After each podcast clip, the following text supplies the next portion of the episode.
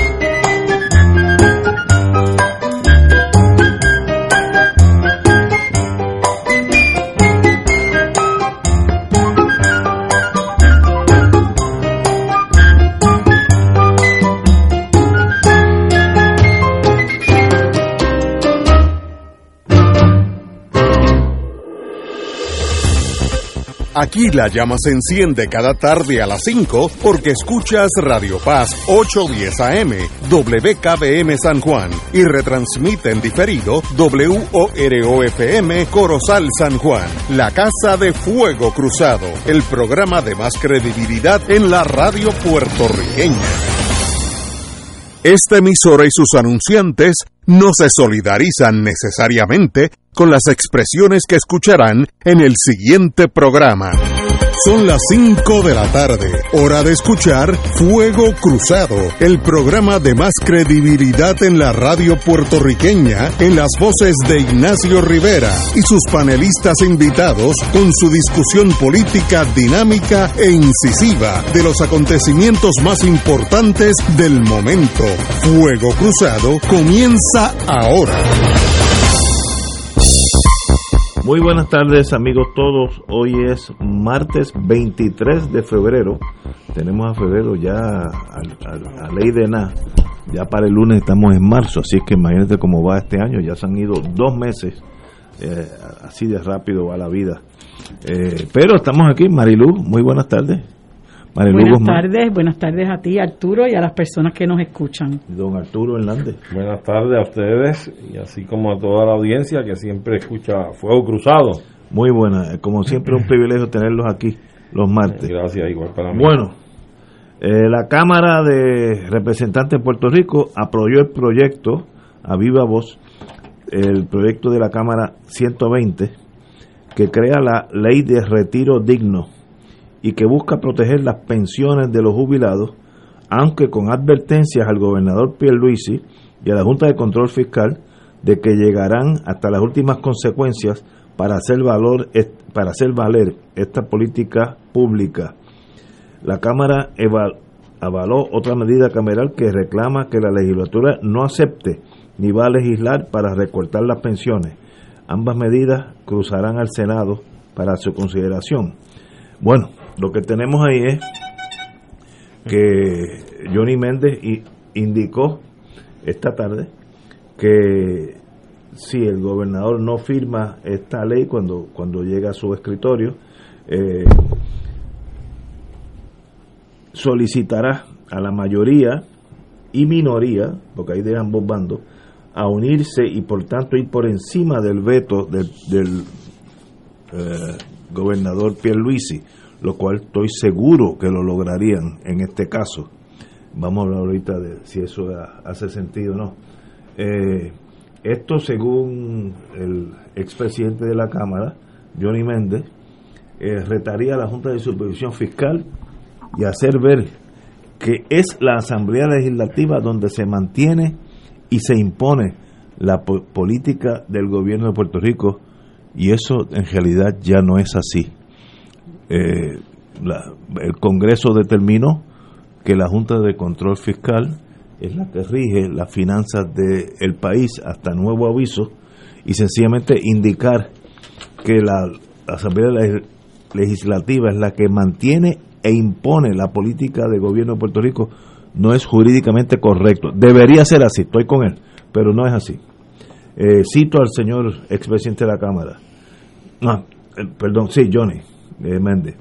Cito, no solamente debemos quedarnos dando ese paso, la aprobación de la medida, que es una continuación del pasado año con la iniciativa de la compañera Lourdes Ramos. Eh, Méndez, eh, Johnny Méndez indicó que la amenaza, que dijo que ante la amenaza de la Junta de Supervisión Fiscal, dando una orden al gobernador que no firme esa medida, le estaremos enviando una comunicación de la cual firme tan pronto sea llevada a su escritorio. El portavoz del Partido Nuevo indicó que el presidente de la Cámara, Tatito Hernández, que si es necesario que vayamos nuevamente a los tribunales a defender lo que es la autoridad de la Asamblea Legislativa de establecer la política pública que cuente con la delegación del PNP. Eh, bueno, señores, ahí, ahí chocamos lo que a nosotros nos gustaría que a nadie se le toque su pensión, que bastante bajas son en Puerto Rico en relación a otras jurisdicciones, y si a esas pensiones bajas aún se les baja más, pues van a pasarla muy mal esos pensionados.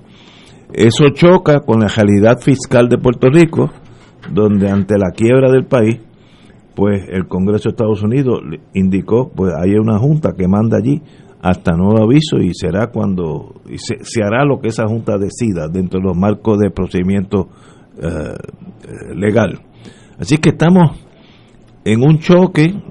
Si yo fuera político hubiera hecho exactamente lo que va a hacer la Cámara y el Senado, aprobarla 100%, porque ya uno da un paso afirmativo a favor de los pensionados, pero todos sabemos que la Junta de Supervisión Fiscal es la que a, la corta o a la larga determinará la, la ley de, esta, de promesa, literalmente le da la facultad de eliminar leyes de, de, los códigos de Puerto Rico si lo, así lo determinan.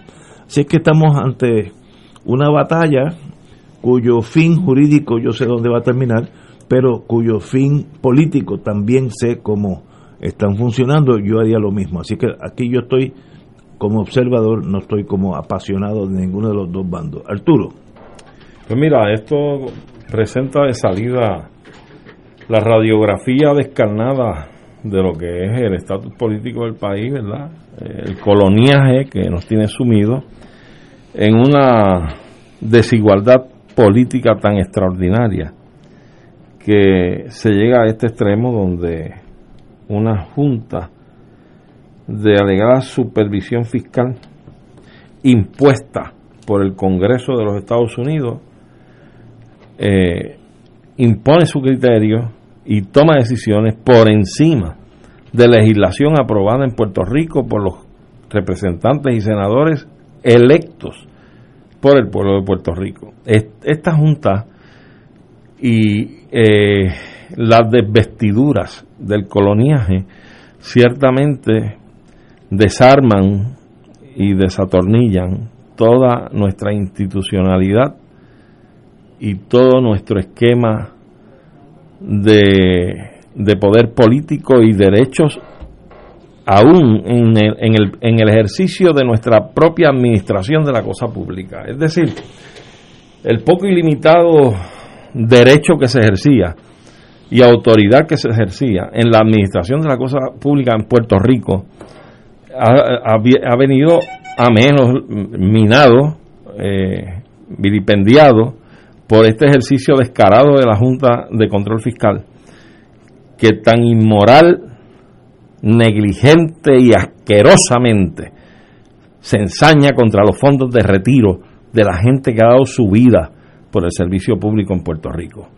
Y yo me pregunto, las APP que por ejemplo administran las carreteras en Puerto Rico, entiéndase las autopistas donde recaudan peaje a diario segundo a segundo y minuto a minuto y que representan millones de dólares diarios.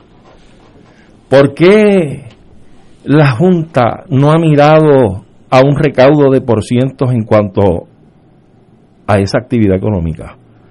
¿Por qué la Junta no ha mirado a un por ciento de recaudo, pongámosle hasta del IBU, aunque vaya en menoscabo de unas garantías presupuestarias ya establecidas con el IBU en los casos de gobierno estatal y municipal, pero puede, puede tocar algo de eso, junto con lo que he dicho ya, puedes ir sumando. ¿Por qué la Junta no le da con buscar la forma de sacarle un por ciento a la ganancia que reporta la ley de cabotaje en Puerto Rico?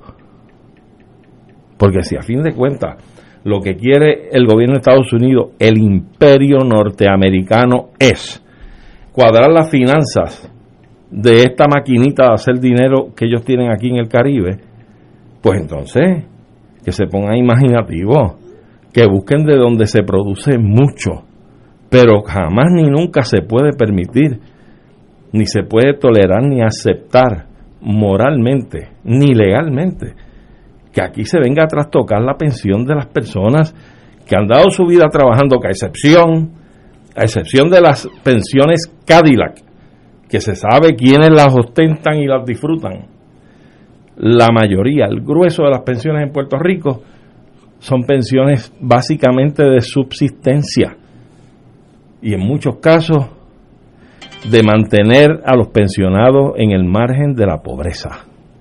Esa es la realidad. ¿Cómo es posible que nosotros aquí estemos debatiendo que si se va a poder o no se va a poder frenar el que se le meta la mano al pote de las pensiones para reducir las pensiones, para ir cuadrando la deuda a los bonistas, que dicho sea de paso, compraron obligaciones de un dólar a 20 centavos o a 30 centavos. Baste con que se le devuelva a, a, los accionistas que tienen legitimidad. Parte de esta deuda, la cual no se ha auditado, es una deuda ilegítima. Por lo tanto, no se debe, no se tiene que responder por ello. Ahora, de la que haya que responder ante una situación de crisis, mire, baste con devolverle lo que, lo que invirtieron. Si invirtieron una peseta, 30 centavos, pues se le paga eso a plazo pero no puedes hacer una negociación porque también es inmoral y es injusta en un proceso de quiebra como este, donde tú digas que compré a 25 centavos el dólar y que quiero ahora, no me puedes dar el dólar, pues dame 95 centavos, 80 centavos. Como quiera estás manteniendo una ganancia que en estas circunstancias económicas y de crisis fiscal resulta injusta. Resulta injusta, no resulta equitativa y no, no tiende ni tende a mantener en balance en el mejor interés público. Es decir, aquí se sigue desarropando la verdad y cada vez más vemos cómo lo que se hace es servir al interés privado, al inversor, en contra, a costa de la gente que menos culpa tiene. Si culpa tienen los pensionados y el grueso del país, ha sido en mantener en el poder a los que han saqueado la nómina pública. Pero no por eso les vas a saquear su bolsillo, lo poco que devengan después de 30 o 40 años de servicio, para entonces no poder comprar sus medicinas o poder comprar la, la comida para su mesa. Así que esto es una cuestión que yo creo que merece la reacción del pueblo y merece acciones directas para parar este asunto. Compañera Marilu Guzmán.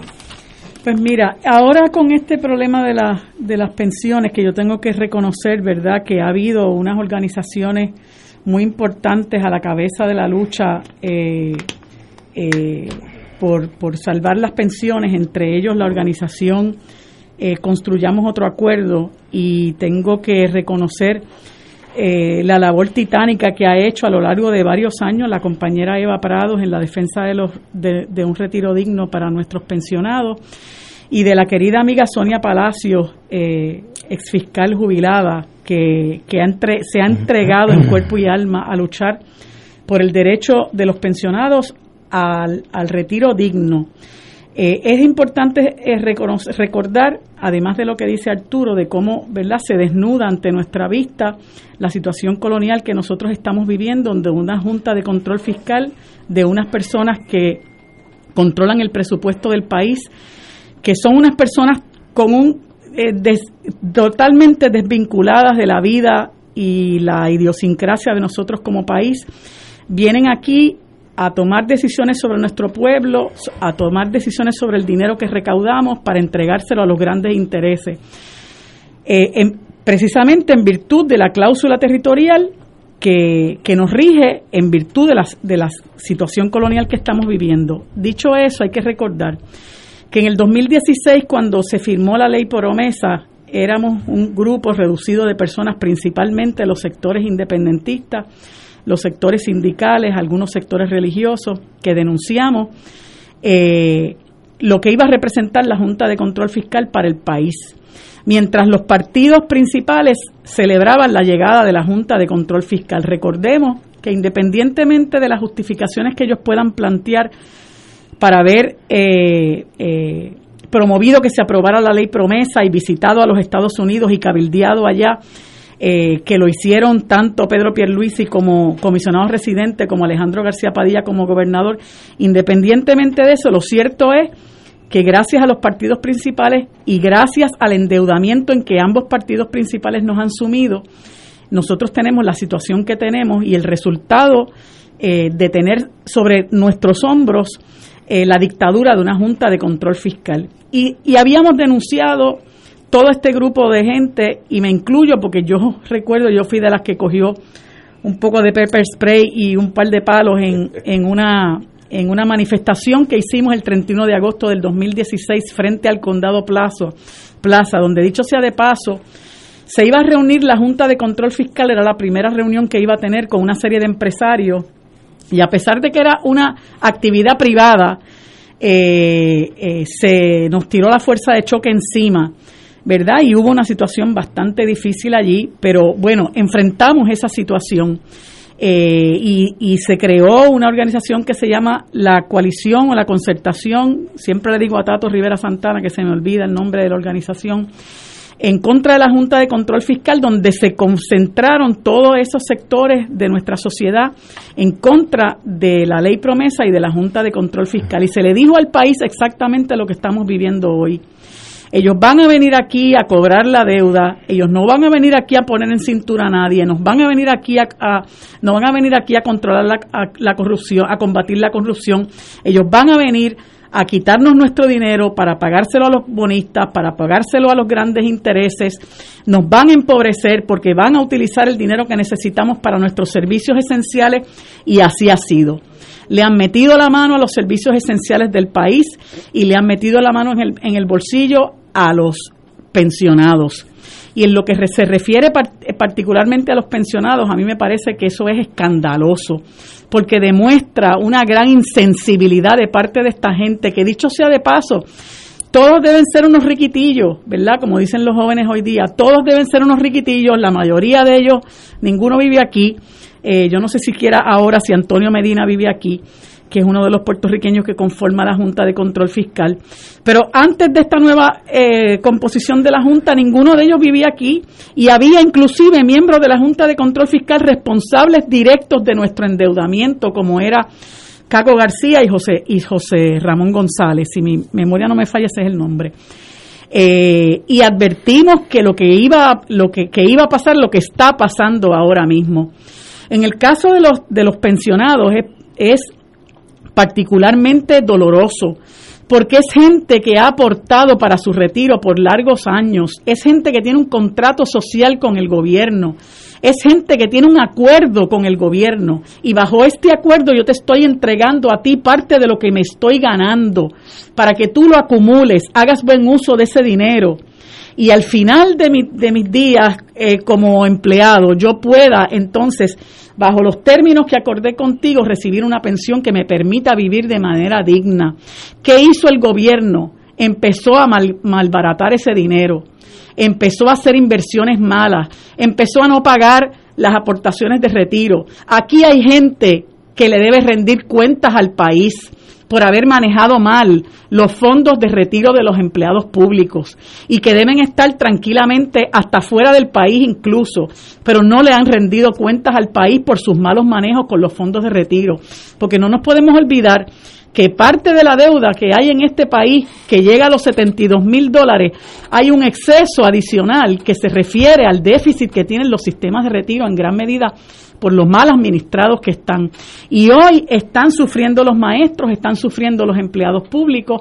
¿Por qué? Porque eh, se están enfrentando a ver sus pensiones recortadas, están enfrentándose a un futuro lúgubre, están enfrentándose a vivir en la miseria, con toda la carga emocional que eso tiene que tener para una persona que ya está entre comillas, en el ocaso de la vida, porque no necesariamente es así, pero bueno, uno está ya los que se retiran en la tercera edad y necesitan y merecen vivir dignamente y con tranquilidad. Y esto, eh, no podemos olvidar que a comienzos del gobierno de Ricardo Rosselló, él celebró el plan fiscal que la Junta, el primer plan fiscal que la Junta aprobó, él lo celebró en el jardín que le llaman el jardín hundido. Y entonces ahora vienen a arrancarse las eh, vestiduras y hacerse los más, los más bravos como Johnny Méndez, que es uno de los saqueadores del presupuesto en este país, porque lo que tenía en la Cámara de Representantes era un festival de contratos. Ese le debe, le debe rendir cuentas al país también, le debe al país y debería ponerse, como dicen en, en, en la, en, popularmente, debería ponerse un zipper en la boca, ¿verdad? Porque tiene las barbas en remojo, porque ese es uno de los saqueadores y yo no me canso de decirlo. La corrupción rampante que había en la Cámara de Representantes bajo sus narices. Y ahora se quiere congraciar con los, con los retirados diciendo que hay que desafiar a la Junta de Control Fiscal. Ah, pues claro, ya cuando todo el mundo ha visto lo que representa la Junta de Control Fiscal, cuando vamos a cumplir cinco años con la Junta encima, ah, pues entonces ahora es bueno decir que el diablo tiene cuerno. Pero realmente estos son cómplices de la situación que ha permitido que nosotros tengamos sobre nuestros hombros a la Junta de Control Fiscal, que a lo único que ha venido es a empobrecernos, a quitarnos el dinero que, no, que, que nos merecemos para que se nos garanticen nuestros servicios esenciales, para entregárselo a toda esa partida de buitre que de, que de haber comprado los bonos en 27 chavos se los quieren pagar en 93. Eso es lo que hace la Junta de Control Fiscal. Y yo me alegro que estén hablando de desafiar a la Junta porque, como dicen, como dicen en Castilla la Vieja, it's about time. O sea, es momento de, empezar a desafiar porque habemos grupos, organizaciones, sectores del país que lo hemos hecho por los pasados cuatro años y pico. Y ellos, bien, gracias. Ahora, no se dejen engañar, mi gente, esto es un eh, un aleteo politiquero. Esto es un aleteo politiquero porque a todos los a los partidos tradicionales les conviene congraciarse con el pensionado, porque es que realmente es un abuso, es una crueldad. Pero bueno, si si eso nos trae a que pueda haber un frente unido en contra de la Junta, por lo menos para defender a los, a los retirados, pues yo creo que es un buen paso. Eh, y aquí, bueno, pues se, se, sabrá de qué lado está cada cual. Hace mucho tiempo que sabemos del lado del que está la Junta. Por lo tanto, lo que dice Natalia Yaresco a nadie le debe, le debe sorprender. Natalia Yaresco es la verduga de este país, ¿verdad? Y ella, obviamente, según ha promovido el recorte de las misericordia de las, de las, de las pensiones, también ha sido la promotora de que se aprueben contratos como Luma, que se apruebe eh, la, derogación de la ley 80, que afortunadamente no tuvo, no tuvo éxito, pero es la que ha sido propulsora de que aquí se, se nos priven de derechos adquiridos y se nos priven de derechos esenciales.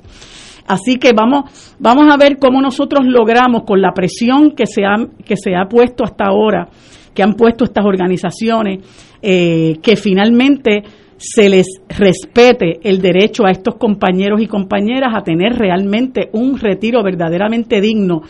Pero no hay triunfo sin lucha. Cualquier triunfo que se dé no es gracias a Johnny Méndez que saca la cara ahora y dice vamos a desafiar. Es gracias al, al, al, al, trabajo incansable de estas organizaciones, de estos compañeros y compañeras que han luchado incansablemente porque se les respete su derecho a tener un retiro digno. Señores, tenemos que ir a una pausa, vamos a una pausa y regresamos con mis visión de esta tragedia puertorriqueña. Vamos a una pausa. Fuego Cruzado está contigo en todo Puerto Rico. Todos los jueves Radio Paz y la Administración del Seguro Social te ofrecen un espacio informativo para orientarte y aclarar tus dudas sobre los derechos, requisitos y obligaciones para poder disfrutar de sus beneficios. Plantea tus preguntas por el 787-300-4982 y conoce antes que nadie los detalles concernientes a cambios y nuevas regulaciones, escuchando todo sobre Seguro Social con Víctor Rodríguez los jueves de 2 a 3 de la tarde por En Oro 92.5 FM, Radio Paz 810 y el Canal 13 estamos trabajando a tono con la emergencia que en estos momentos está viviendo Puerto Rico. Estamos ofreciendo nuestros servicios al máximo con el personal disponible según nos permitan las circunstancias. Si tiene un mensaje para ofrecer a sus asociados, clientes o personal, solo tiene que llamar al 787-349-7949.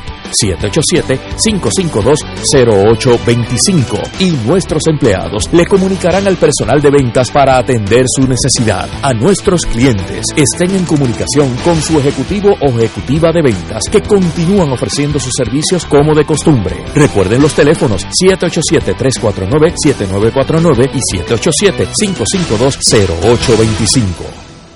Radio Paz te ofrece el mejor motivo para levantarte temprano y disfrutar el comienzo de un nuevo día de lunes a viernes con Enrique Liboy y Radio Paz en la mañana. La dosis perfecta de noticias, deportes y éxitos musicales de todos los tiempos, humor y curiosidades, calendario de actividades y tus peticiones musicales por el 787-300-4982. Conéctate con el 810 AM de lunes a viernes con Enrique Liboy y Radio Paz en la mañana. Miércoles de Infoempresas a las 4 de la tarde. Con entrevistas e información con nuestros emprendedores y empresarios. No te lo puedes perder. Miércoles a las 4 de la tarde. Por aquí, por Radio Paz 810 AM y Radio Paz 810.com. Los espero. A mí me gusta mi pueblo. A mí me gusta mi gente.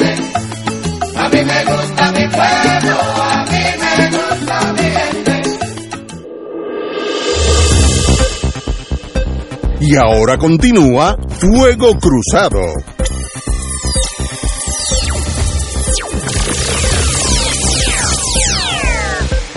Bueno amigos, como indicáramos anteriormente, eh, hay una obviamente un choque de intereses entre la Cámara y el Senado y una nueva ley que va a ser para garantizar que las pensiones de los puertorriqueños sean no, no sean afectadas por actuaciones de la Junta de Supervisión Fiscal.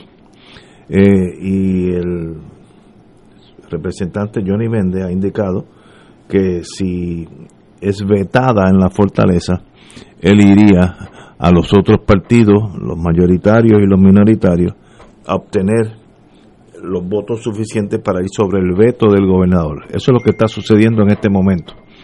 Lo que hay que mirar es, como diríamos en latín, quo waranto, con qué derecho el gobierno de Puerto Rico, que se rige bajo el Congreso de los Estados Unidos, no creo que ahí ningún abogado me puede eh, llevar la contraria, eh, pasaron una ley que la firmó Obama, Obama que es el liberal, el, el bueno. Oye, eso es una capsulita de estadidad, ¿sabes? Sí, Para que vayan sí, haciendo sí. embocadura a los estadistas. El Congreso es el que manda. Eh, no, eh, no, que eso es verdad. No, y eso lo dice Johnny Méndez en una de las, de las Sí. expresiones de él, que es la, la burda, eh, eh, el control burdo del Congreso, eh, hablando de la Junta, ¿no? El control, el burdo control del Congreso sobre la colonia, pero parece que Johnny Méndez no sabe ¿Cómo que, es el federalismo? en Estados Unidos hay Junta claro. de Control Fiscal. Se le olvidó lo que pasó en Washington DC y lo que pasó en Detroit. en Detroit. Bueno, ok. Perdona. No, pero, pero Disculpe es usted. que esa es la realidad. Eh, esa ley, como dije anteriormente, le autoriza, si van al tribunal, a eliminar, eliminar cualquier estatuto, ley de Puerto Rico que conflija con, con lo que ellos determinen que es la norma a seguir. Es una gran injusticia, es un uso crudo del poder, pero lo tienen. Por tanto, nosotros sacar pecho, pasar una ley que va a pasar unánime, porque localmente la política conviene, eh, a, ningún político va a ir en contra de eso, eh, y el, el gobernador va a tener la difícil decisión de vetarlo y él ser el patito feo o firmarla y luego la Junta eliminará la ley de cuajo. Así que son encontronazos que demuestran nuestra indefensión. Oye, me están, uno toca estos temas y seguida em- empiezan los muchachos. uno- hace un tapón en, en Sí, tu celular sí. porque oigo mucha bocina, clapton. Pa, pa, pa, pa. de los muchachos, porque algunos prefieren que yo no diga nada. Ay, Pero te tenían el grupito de seis años. cuando analizamos todo, ¿dónde estamos? Pues estamos en un territorio que lo rige el Congreso de los Estados Unidos, y yo lo digo sarcásticamente, pero jurídicamente es correcto. Si mañana el Congreso decide venderle a Puerto Rico a Paraguay, ¿sabes que amanecemos paraguayos? Porque la misma constitución norteamericana eh, dice, en blanco y negro, no, no hay que interpretar nada, que el Congreso dispondrá de los territorios como así sea legal, etcétera, etcétera. Y legal es vendérselo por 15 dólares a Paraguay, Puerto Rico y amanecemos, amane- amane- amanecemos paraguayos. Si, si es Paraguay no hay problema, son gente muy buena y hablan español, pero si fuera Bulgaria, ahí hay que chuparse eso. Bueno, anyway, esa es la realidad. ¿Cómo se acaba eso? Bueno, ni siendo república se puede acabar eso, porque me acuerdo cuando en los, aquellos años locos de Menem en Argentina, cuando Argentina se endeudó, cuando vino aquella cosa de neocapitalismo, cada cual por su lado, y Argentina se endeudó tremendamente, que Estados Unidos cobró su deuda a la cañona, eh, paralizando lo- el dinero que había argentino en Estados Unidos.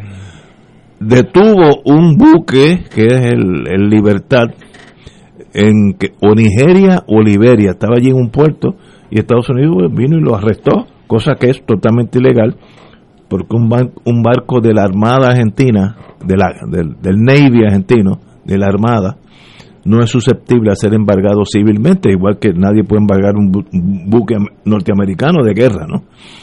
Eh, pero esas cosas pasaron y nosotros estamos en esa, en esa cruda realidad. ¿Qué tú quieres hacer para salir de esto? Mire, se puede hacer toda la oposición posible, pero jurídicamente tenemos que entender que estamos contra la pared. Eh, manifestarse, yo creo que eso nunca hace daño. Eh, manifestarse a veces hasta, no digo violentamente en el sentido de, fuerza, sino demostrar que sí estamos decididos, sí, pero no, no se demuestren contra el gobernador porque no tiene ese poder. Ese pequete, háganlo al frente de la Junta, que esos son los que mandan. El, gober- el gobierno de Puerto Rico para efectos, fis- para efectos fiscales es la Junta, no es Pierluisi. Así que no dirijan sus cañones al que no es. Eh, yo- yo estoy seguro que Pierluisi, eh, digo, no estoy seguro, eh, firmaría la ley y que siga corriendo eso y, y- y la guillotinen allá los americanos, entre comillas. Eso, that's the easy way. Pero no podemos pensar nosotros que esta acción de la Cámara y el Senado con esta ley demuestra que nosotros detuvimos eh, a, la, a la Junta de Control Fiscal, porque no es cierto. Eh, aquí dice el, el- señor expresidente eh, Méndez, para, para hacerle valer que esta es la Asamblea Legislativa donde se mantiene y se impone la política del gobierno de Puerto Rico. Eso no es correcto. La, política de Puerto Rico en torno a las cuestiones fiscales la impone doña Yaresco. Eso suena tan repugnante que se hace difícil a uno aceptar que es la verdad. Ah, que no me gusta la verdad, pues hay varias alternativas de cambio. Hay 800 fórmulas. Pero donde estamos, donde manda capitán, no manda marinero. Si es bueno o malo, eso es para otro programa que sé, que podría to- tomarnos, levantarnos algunas pasiones. Arturo. Mira, Ignacio, ciertamente, vamos a, hay que calificar esto, ciertamente esa es la realidad la que tú pintas. Eh, es decir, el control está a través del instrumento de la Junta en manos del Congreso de los Estados Unidos. Bajo la estadidad federada no es diferente, es igual.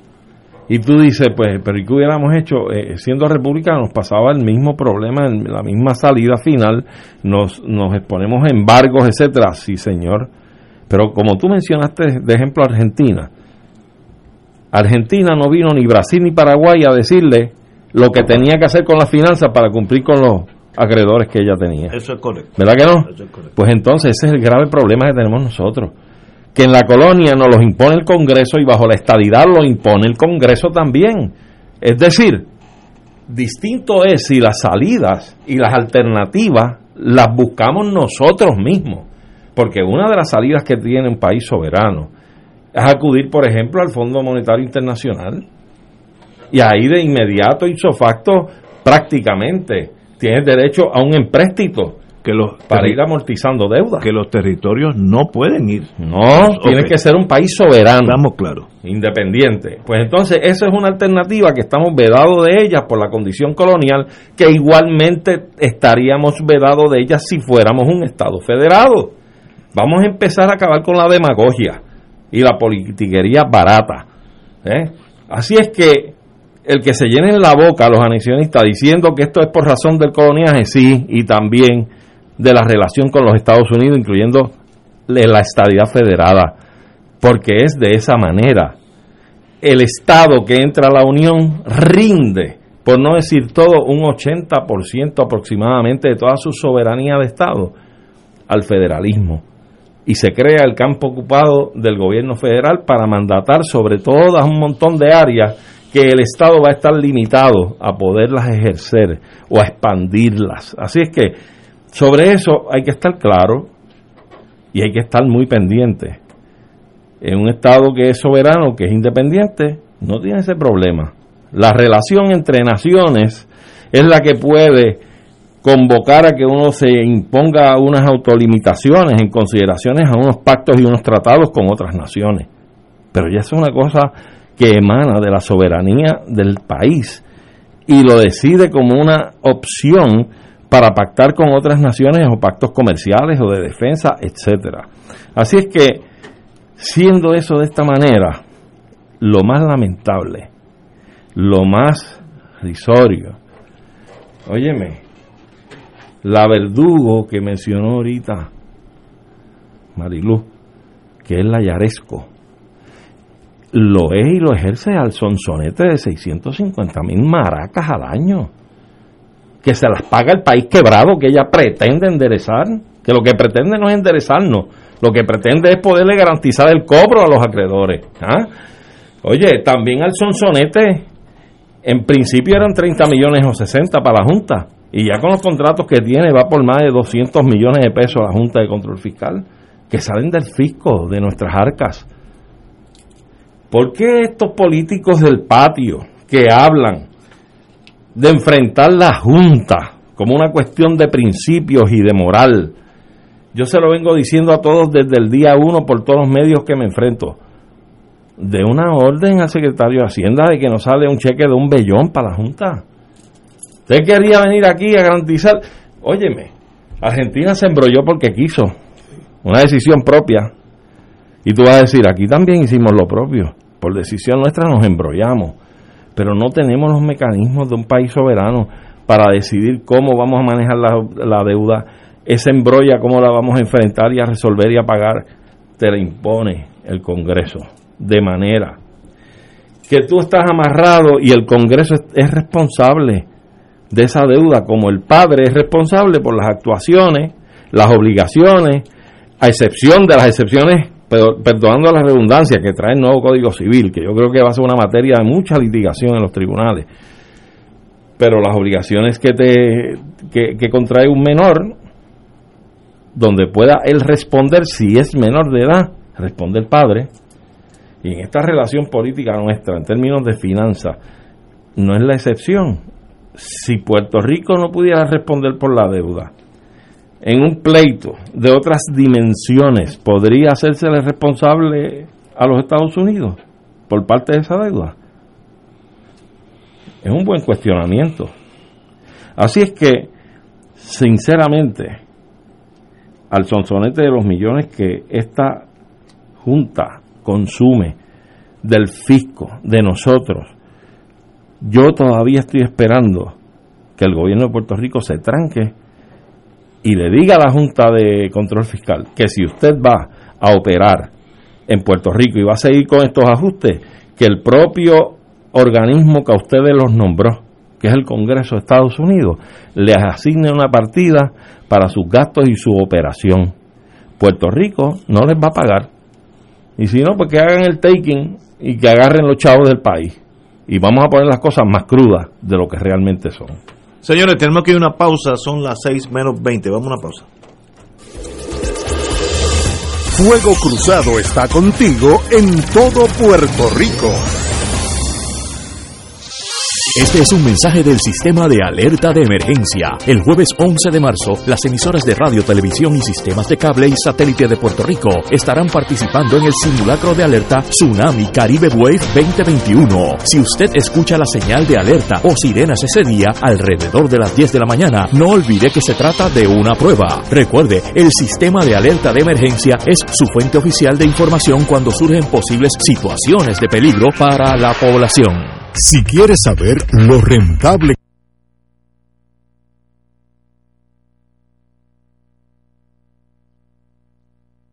La familia, crisis y soluciones con la doctora María Teresa Miranda, psiquiatra de niños y adolescentes, comparte sus conocimientos y plantea recomendaciones realistas para una mejor sociedad. No te pierdas los jueves a las 10 y 30 de la mañana, la familia, crisis y soluciones dentro del programa Buenos Días Familia por Radio Paz 810 AM, donde ser mejor es posible.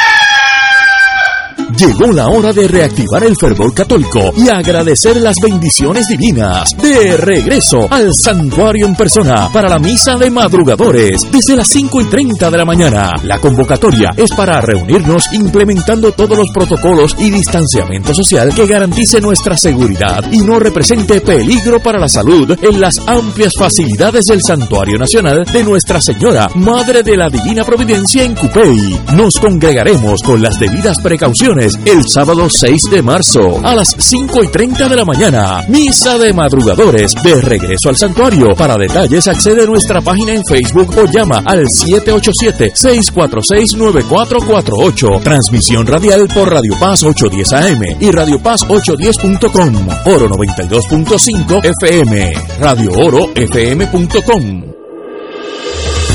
Fuego Cruzado, el programa de más credibilidad en la radio puertorriqueña, es ahora la tribuna abierta de análisis noticioso, con diversas perspectivas que exploran el trasfondo de lo que acontece a diario y cómo nos afecta. Escucha Ignacio Rivera y sus panelistas invitados de lunes a viernes en Fuego Cruzado en transmisión diferida a las 10 de la noche por Oro 92.5 FM. Dale una vuelta al mundo los viernes a las 2 de la tarde y repasa las noticias y acontecimientos más relevantes, los sucesos que trascienden límites territoriales y sus protagonistas son objeto de discusión y análisis de nuestro panel. Para ampliar la perspectiva noticiosa de nuestra audiencia, emprende una vuelta al mundo. Cada viernes, comenzando a las 2 de la tarde por...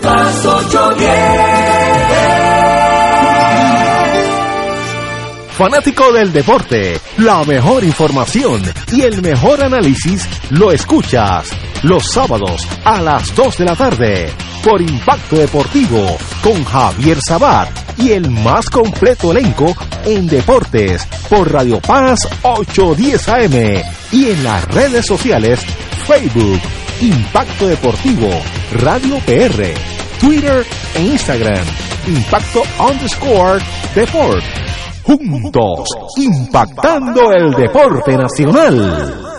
Ser rotario es dar de sí, con amplitud, sin anhelo de recompensa del cielo, antes de pensar en sí. Mensaje del Club Rotario de Río Piedras. Y ahora continúa Fuego Cruzado.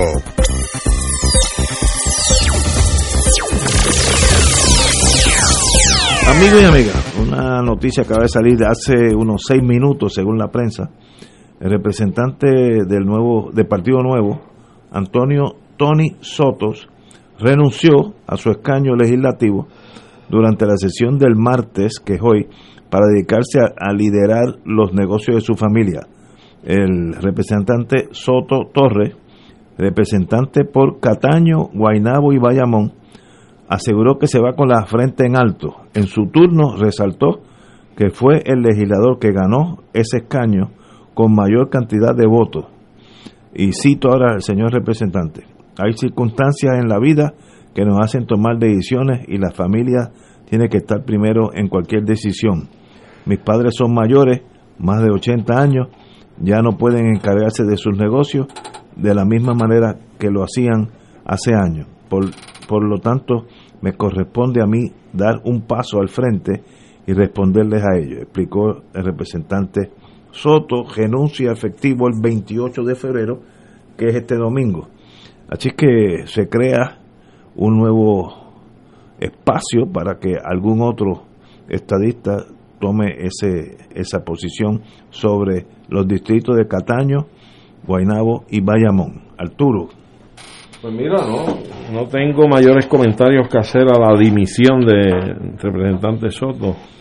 Soto estuvo envuelto en unas polémicas hace tal vez algunos tres cuatrienios atrás sobre una elección que lo lleva de escaño. Y entonces yo creo que competía con quien hoy es el alcalde de Guaynabo, que entonces ostentaba también o aspiraba al mismo puesto. Pero a fin de cuentas, durante este cuatrienio pasado yo no escuché mucho de Soto, este, públicamente hablando. Pero nada, independientemente de los pros y los contras, si es una decisión en términos de auxiliar a sus señores padres, los autores de sus días, pues les deseamos éxito, ciertamente. Eh, pero, como tú dices, haber un espacio ahí que muy interesantemente habrá que ver, porque precisamente por lo que acabo de mencionar, de esa pugna de hace unos cuatrienios atrás, eh, por ese escaño entre quien hoy es el alcalde y él, pues ahora me imagino que, que el señor alcalde tratará de procurar que un candidato o candidata más alineado a su óptica eh, política eh, trate de impulsar y ahí habrá que ver en la cúpula del Partido No Progresista si esa línea del alcalde Guainabo está en corriente con esa cúpula o ese liderato, sí o no. Así que será una pugna entre ellos allá que tal vez a ellos les resulte interesante. A mí me da igual. Compañera Marilu Guzmán. Bueno, pues sí, yo recuerdo a, a Tony Soto de, de haber logrado su escaño luego de aquel escándalo eh, que se imputaba un fraude masivo en Guainabo, donde se decía y se estableció, ¿verdad?, que había gente con direcciones fraudulentas, muchos de ellos miembros de la policía, muchos vivían eh, en la misma dirección, eh, direcciones con casas inhabitadas, etcétera, etcétera. Y, y, como consecuencia de esa elección, pues Tony Soto desbancó a, Ángel Pérez de esa contienda. Y como dice Arturo, yo creo que Antonio Soto en la Cámara de Representantes pasa sin pena ni gloria.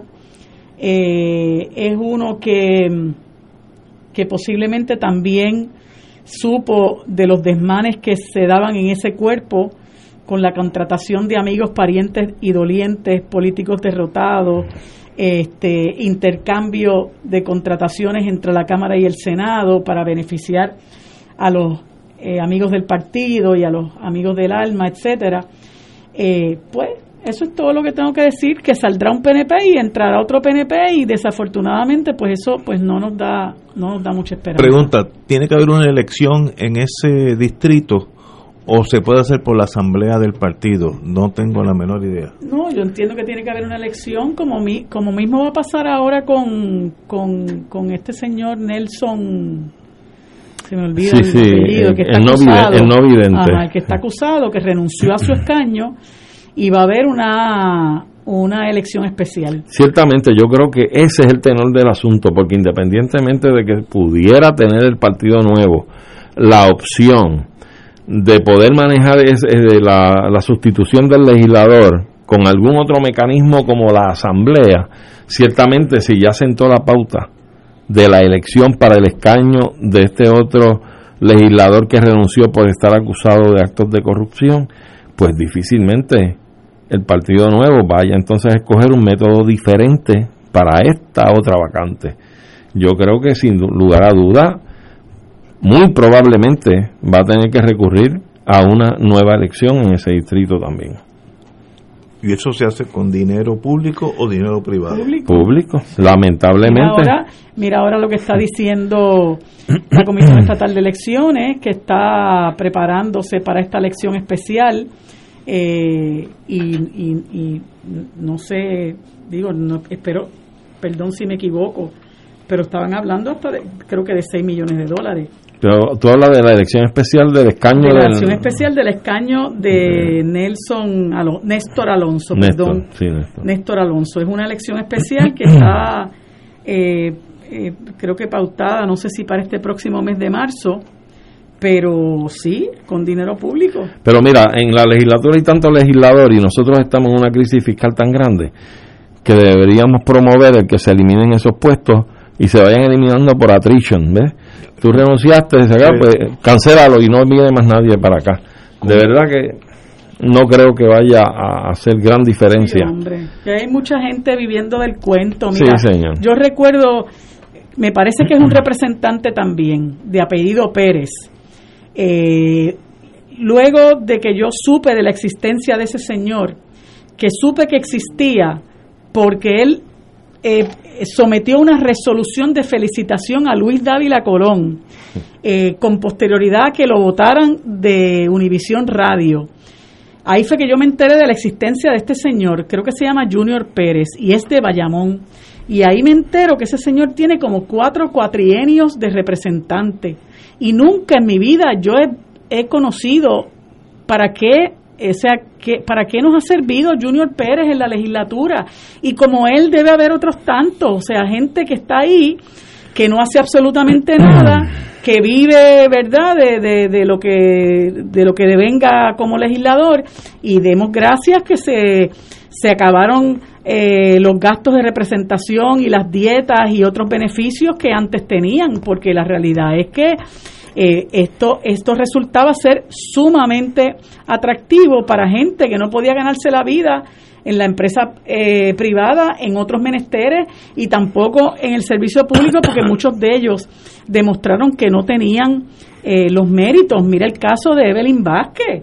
O sea, que qué, qué derroche de dinero a- a- hubo ahí y que esa señora aprovechó incluso no no hablemos del problema de los suministros que se dio a raíz de los terremotos en Ponce verdad que eso fue escandaloso cuando entró en aquella polémica con la secretaria de familia al punto de que se decía que se habían aguantado los suministros en lo que ella llegaba y la gente se sorprendió porque como ella era del distrito Mayagüez Aguadilla, decían, pero ¿y qué hace usted en Ponce? Y era porque ella se estaba lanzando a senadora por acumulación. Y además de, de eso, eh, supimos que ella beneficiaba a su esposo.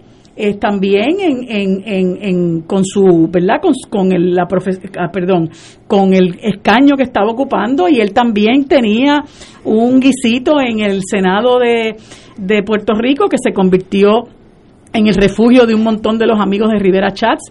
O sea, esto realmente es una cosa que, que uno eh, pues, pues se sorprende enormemente porque lamentablemente eh, eh, el gobierno ha estado arropado por la, por la mediocridad. O sea, cuando tú tienes, y ahora un poco haciendo una digresión, pero saltamos de, la Asamblea Legislativa a la Ejecutiva, cuando tú tienes un individuo como Eligio Hernández, que estaba dirigiendo la agencia que recibe más fondos con el mayor presupuesto en el, en la, en el gobierno y estuvo un año desde que se fue Julia Kelleher, eh, el- o, poco más, más de un, no, porque eh, no sé si él, si él es el que dirige, si él es el, el que continúa eh, luego de Julia Kelleher, pero el tiempo que estuvo, ese señor en el año pasado, luego de los terremotos, no se ocupó de reconstruir una sola escuela. Cuando vino el proceso de transición, no había ocurrido nada con las escuelas desde que ese señor ocupó la, la Secretaría de Educación, o sea, una cosa escandalosa. Este, y, y uno dice, bueno, pero miren cómo el dinero se vota, bueno, pues porque posiblemente son personas con un vínculo estrecho con el partido y eso lamentablemente es lo que se busca, ¿verdad? Que usted responda al partido, no importa en la rama que esté, en la ejecutiva, en la legislativa, que usted responda al partido. Y pues, pues tristemente el que sufre es el pueblo. Mira la- lo que ocurre ahora con el secretario asociado, que es nada más y nada menos que el excomisionado electoral del PNP, una cosa que es que también se cae de la mata, y una secretaria de educación que dice que lo nombró y no lo conocía. Yo no lo conozco. Yo vi el, el currículo. Oiga, ¿cómo usted va a nombrar como su segundo en mando a una persona que usted no conoce? Pues obviamente para los que tenemos un poquito más de dos dedos de frente, la conclusión lógica es que es un nombramiento impuesto. Y entonces el país se merece más que eso, el país merece que al ocupar esas plazas y esos puestos, sea en la legislatura, sea en el Ejecutivo, sean verdaderos servidores públicos. Mira, ahora acabo de ver una noticia de que un recién inaugurado alcalde del municipio de Santa Isabel eh, Se redujo se, me el pa- sueldo. se redujo el salario. Cuando Sí. examinó el presupuesto, él dice, pero si nos han limpiado 80% del presupuesto, el que estaba antes de apellido que Estel. Miren, me han limpiado el 80% del presupuesto, me queda 20% y con 20% yo tengo que resolver aquí las necesidades del pueblo de Santa Isabel y se supone que como el pueblo tiene 15 mil habitantes o más, por ley él se gane 5 mil pesos mensuales y él dice yo no me puedo ganar esto, yo me lo tengo que reducir a 2.500. Pero fíjate cómo contrasta esa, esa noticia das de un alcalde Claro. con ajá. el vicealcalde que se nombra en San Juan. Sí, Ah. sí, que el que se robaba la luz. Y era, y, era, y era un director de una división de la Autoridad de Energía Eléctrica. o sea, y ganando llegó, a, un y salario. llegó a ser director de energía eléctrica y duró cuatro días o tres días. Lo votaron cuando se descubrió que se estaba robando la luz. Y ese va a ser el es vicealcalde de San Juan. vicealcalde de San Juan. Y este señor que acaba de llegar a Santa Isabel, que ve la debacle presupuestaria que hay en su, en su municipio, dice, mire, esto va a ser bien duro porque yo soy padre de familia, pero yo tengo que bajarme el sueldo a la mitad y se va a ganar 2.500 pesos. Pues mire, eso es una persona que usted tiene que reconocerle ese gesto, Exacto. porque es un servidor público, ¿verdad? Digo, lo digo por ese gesto. Vamos a tener que evaluar después sus ejecutorias en lo prospectivo. Pero Digo, ese hay, gesto, Hay otros, incluso Marilu, y perdóname, otros alcaldes de recién incumbencia a raíz de estas elecciones que incluso no están cobrando salario. Creo que el de Arecibo este no está cobrando, según tengo entendido, porque la debacle es tan grande que no hay forma. No Sí. tienen la seguridad de pagar la nómina. Sí, y hay gente que asume esos, esas, esas obligaciones a sabienda de que lo que hay es un desastre fiscal. Yo no sé qué estará haciendo el de Ponce, porque ahí realmente, este, por más que Mayita trata de sacar la nariz de debajo del agua, yo estoy totalmente convencida que lo que hay en Ponce es un desmadre. Este y, y bueno y tiene un gran eh, tiene una gran una, una enorme tarea por el frente el alcalde de Ponce pero pero en el en lo que se refiere al de Santa Isabel yo tengo que aplaudir a ese señor porque imagínese usted la, la norma hubiera sido no yo me quedo con cinco mil pesos y voy a reducir la jornada a tiempo parcial y voy a empezar a hacer lo que hacía Mayita Mayita redujo la jornada, jornada parcial y mantuvo a la gente por jornada parcial no sé cuánto tiempo y mientras tanto daba contrato a Raimundo y todo el mundo, ¿verdad? Y dejó un enorme déficit en el municipio. Pues esas cosas este, hay, que, eh, hay, que, hay que evaluarlas, pero sobre todas las cosas nosotros tenemos que eh, buscar la manera de que esta gente les rinda cuentas al país, porque después de 12 años en la alcaldía de Ponce, usted se va de la alcaldía de una de, los, de las ciudades más importantes de nuestro país, deja ese pueblo hecho canto. Y bien, gracias, aquí no pasa nada, viene el otro, Irizarry Pavón, a recoger los pedazos que cayeron al piso. Eh, de verdad que una vez que el- la plataforma económica de Puerto Rico empieza a tambalearse, cuando se fue la 936, se recuerda que esas 936 estaban por toda la isla y pagaban patentes, el empleo era gigantesco. Al esa gente salir de la economía de Puerto Rico ha dejado muchos municipios en una quiebra absoluta que no se sienten, no pueden echar para adelante, no, no es posible que puedan rendir esos servicios. Y viene lo, lo que está pasando, la emigración. Mucha gente deja su casa. Recuerdo un caso en Calle, que la gente cerró la puerta y se fue para Estados Unidos. Y ni le interesó si emplazaron no, porque se fueron, sencillamente rompieron con Puerto Rico y eran empleados. Eh, creo que hay bonito por ahí de la Coca-Cola, Pepsi, una de esas grandes. Pues mire, esa es la realidad nuestra. ¿Cómo salimos de esa encrucijada a nivel municipal? Absolutamente bien difícil. Tomando una posición. Bueno, mire lo que acaba de hacer eh, el alcalde de Santa Isabel, que hay que felicitarlo. Él se corta su sueldo, 50%. ¡Wow! Eso no, no se da mucho en este mundo no, eh, nuestro. tienes uno que entró, no me acuerdo ahora cuál es el municipio, eh, Humacao. Humacao. Que por primera vez, siendo un, ba- un bastión popular, entra un PNP. Pero está en superávit, Humacao. Está en superávit, pero rapidito se aumentó el ¿Ah, sueldito. Ah, sí, Bueno, se leí, en el fin de semana Ah, pues mira. que la ciudad de Arecibo, o, eh, el municipio de Arecibo, está quebrado, Sí. pero más Totalmente. Carlos pero Molina más allá de la posibilidad de, de- Bueno, casi no pueden pagar nómina. exacto, sí, eh, estamos hablando de nómina. quebrados de verdad. Carlos Molina lo liquidó. Wow. Entonces, pero la es que cosa es, no ¿quién responde? cuentas al país. ¿Quién responde? ¿Quién responde por esas 936? ¿Ah? Por la, por la fiebre, la, la calentura de sábana ideológica de que rompiendo con las 936 la abundancia económica, llevas al país a una estrechez económica para que la gente salga corriendo a pedir la estadidad. Y tú sabes que es así. Esa es la teoría, que la Ah. estadidad es para los pobres, esa es la teoría de Carlos Romero Barceló. Que des- lo decía Abiertamente, abiertamente. Mientras más pobre, más fácil ser Más Estado. fácil ser- seremos Estado. Y ahora es un tiro en el pie lo que han buscado. No, el pie no en el corazón. Ajá. Sí, pues yo creo que está muerta hace tiempo, pero bueno, está acabada de sepultar la suave, Pero que Marte nada más. Eh, tráteme suave. Para que tú vayas, para que tú vayas cogiendo calentura, pues esto es para algo. Pero ciertamente el problema es que aquí no se responde, no hay una responsabilidad nada, no por las actuaciones. En estos días, el- bueno, vamos a una pausa Comisión. Y regresamos with Crossfire. Fuego Cruzado está contigo en todo Puerto Rico.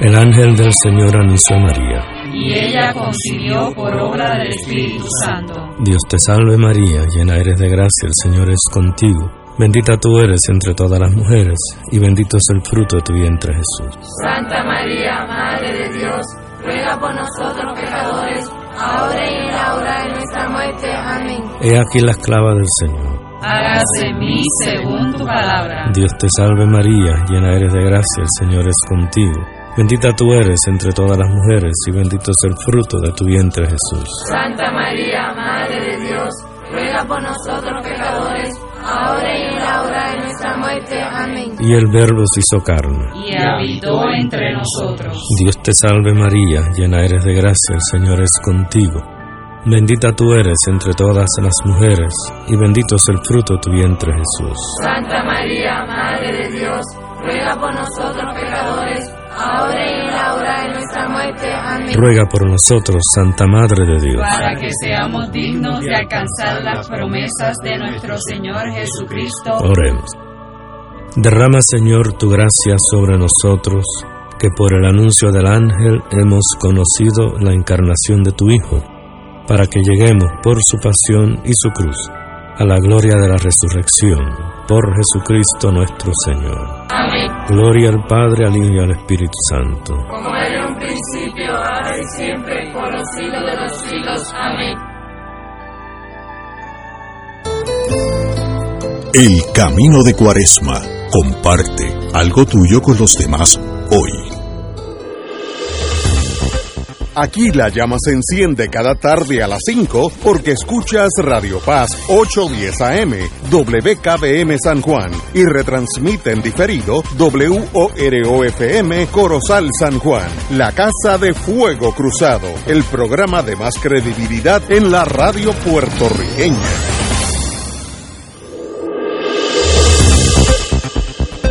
Y ahora continúa Fuego Cruzado.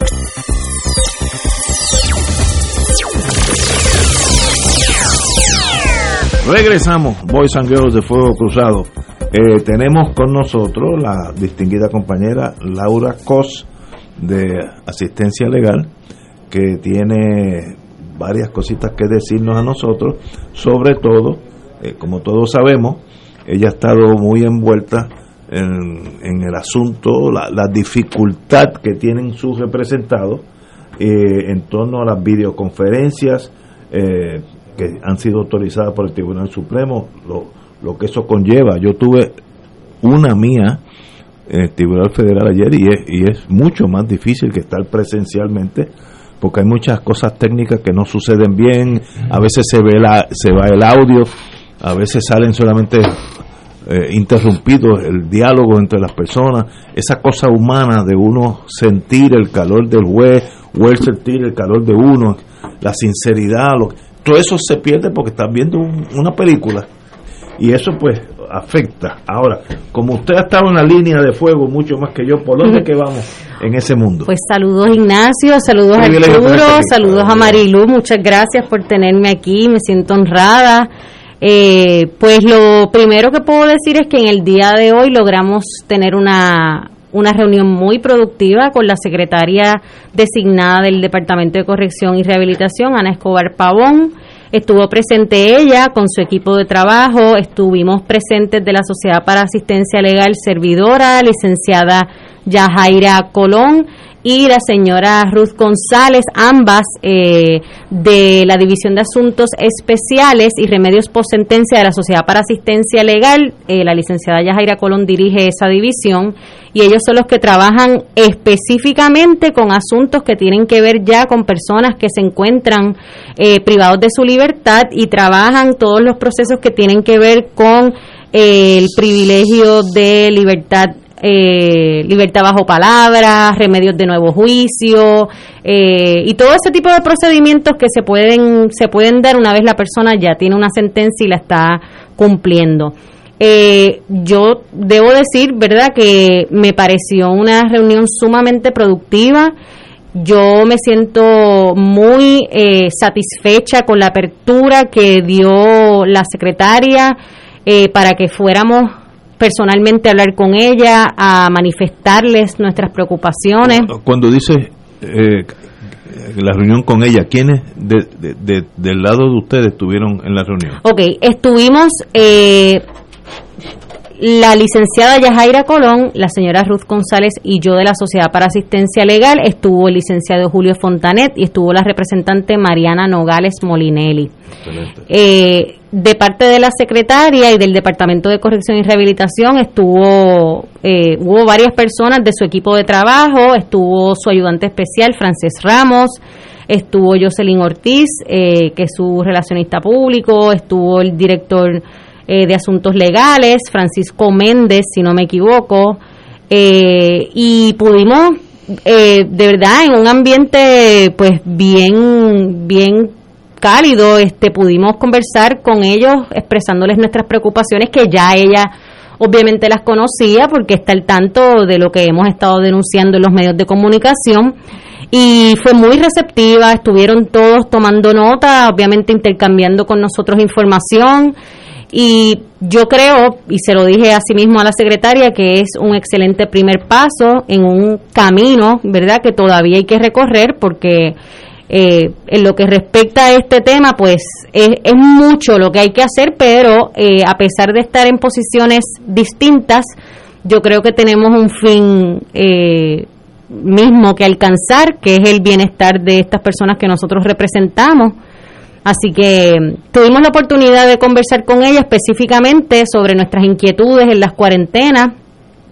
Eh, la secretaria lo primero que nos, de las primeras cosas que nos expresó fue que, eh, pues, lamentablemente el, el secretario del Departamento de Corrección anterior, el señor Eduardo Rivera Juanatey, pues había tomado unas decisiones y había un protocolo del Departamento de Corrección que no se había eh, revisado desde septiembre del año pasado y obviamente en la medida en que el CDC pues va cambiando unos protocolos pues las agencias se tienen que ajustar esos protocolos en la medida en que unas cosas van avanzando. Si hay eh, una serie de personas que están siendo pues vacunadas, pues esas personas pues, pues están siendo vacunadas versus los que no. Y hay unos pasos que se pueden tomar para eliminar lo que habíamos hablado de, de unas cuarentenas que nos preocupaban.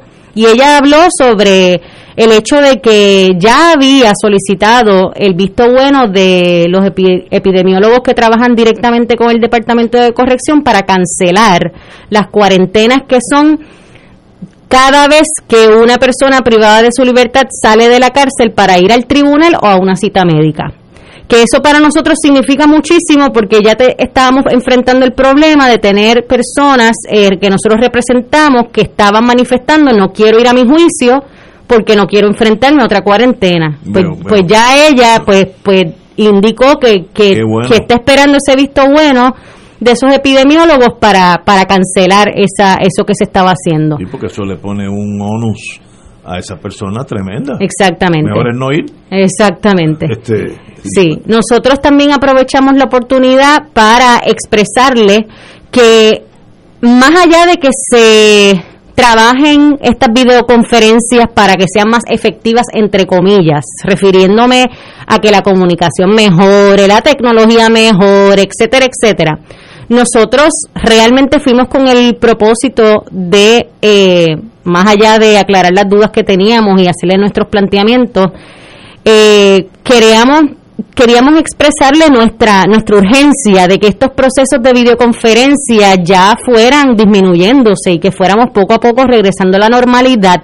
Y cuando hablo de normalidad me refiero a procesos presenciales. ¿Y, ¿Y por dónde va eso? Pues- Esa transición hacia una normalidad. Pues en, en lo que al Departamento de Corrección respecta, ellos están eh, haciendo todo lo posible porque se puedan dar las videoconferencias como deben darse, pero lo cierto es que hay una situación que nadie puede, eh, que no se puede, eh, como decir, uno no puede tapar el cielo con la mano. La situación es que hay vistas casi todos los días en 12 regiones de todo Puerto Rico.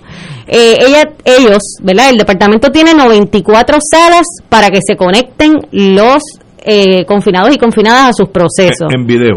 en video. A veces esas salas se saturan y no pueden traer a la persona que está citada a estar presente en su vista preliminar, por dar un ejemplo, porque la sala está ocupada y hay un orden, ¿verdad? Después de esta persona, pues viene otro y, y obviamente pues esa situación se está dando, eso no lo podemos negar y no lo niega tampoco el Departamento de Corrección, pero en ese sentido le planteamos que si el Ejecutivo se está moviendo, ¿verdad?, hacia, hacia, hacia el camino de, de, de, por ejemplo, la apertura de las escuelas, eh, hacia el camino de empezar a flexibilizar lo que es presencial, pues yo no veo, no vemos, ¿verdad?, como institución y, y los abogados y abogadas de defensa, porque estaba también el licenciado Julio Fontanet, ¿verdad?, nosotros no vemos ¿Por qué razón no vamos a ir poco a poco regresando a esa normalidad de traer a esas personas privadas de su libertad que son sumariados y sumariadas en espera de unos procesos al tribunal? Porque fíjense,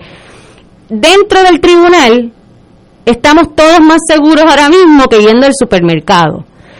Cuando yo vine aquí la última vez, estábamos hablando, y tú Ignacio estabas hablando sobre cómo ya los jueces del apelativo se habían vacunado, los jueces del Supremo, la rama judicial, Los muchachos. pues en efecto, eh, la rama judicial ha hecho, ha puesto de su parte para que pues todo el mundo se vacune, así que tenemos jueces y juezas que no solamente vacunados. están vacunados, están detrás de una pared de acrílico, tenemos fiscales que se les dio también el permiso, la concesión para que ellos fueran también a vacunarse, todos los que están eh, en el Departamento de Justicia, ¿verdad? Los fiscales que van allí a sala. Y a nosotros en la Sociedad para Asistencia Legal también, pues se negoció para que se nos permitiera recibir también eh, las dos dosis de la vacuna. O sea que cuando un confinado entra al tribunal, ¿qué es lo que hay? Pues se monta en una guagua, llega al área del tribunal, que se supone que esté total y absolutamente desinfectada, porque es el protocolo, entra a una sala donde está hay, hay partes que todas están detrás de una pared de acrílico, estamos vacunados. Cuando yo voy al banco, que hay acrílico. Exactamente. yo hoy fui. Exactamente. Oye, y, que, y que los confinados, perdonando, Sí. yo estuve recientemente en una lectura de sentencia en la 1104 y, ah, y trajeron al confinado. Sí. Y el confinado viene con un mameluco Correcto. de astronauta, Exactamente. forrado hasta la, hasta la, la cabellera y todo, con, con máscara, mascarilla, con face shield, Exactamente. este, guantes. Ujú. O sea, viene forrado completo. Exactamente. Tú sabes que realmente tienen mucha precaución. Exactamente. Así que además de tener toda esa precaución personal para cada uno de esos, individual, debo decir, para cada una de esas personas que tiene derecho a estar presente en su proceso, pues encima se encuentra en un entorno que a base de lo que se nos ha informado, ¿verdad? El tribunal debe estar eh, bien limpio, este desinfectado, no están permitiendo subir a personas a sala que no sean partes en el caso, los familiares no están subiendo, todas las personas que entran al tribunal entiendo que todos los tribunales es, es así como está funcionando, se les toma temperatura, más se- obligatoriamente tienen que echarse el jabón eh, desinfectante en las manos. Y otra más, eh, Laura, eh, según tengo entendido y vi la operación allí en San Juan, personas que van, por ejemplo, al piso 11 y van a la, a la sala 1102, por ejemplo, están citados, se lo demuestran al alguacil a tal hora. Muy bien. Exacto. ¿Sabe qué dicen?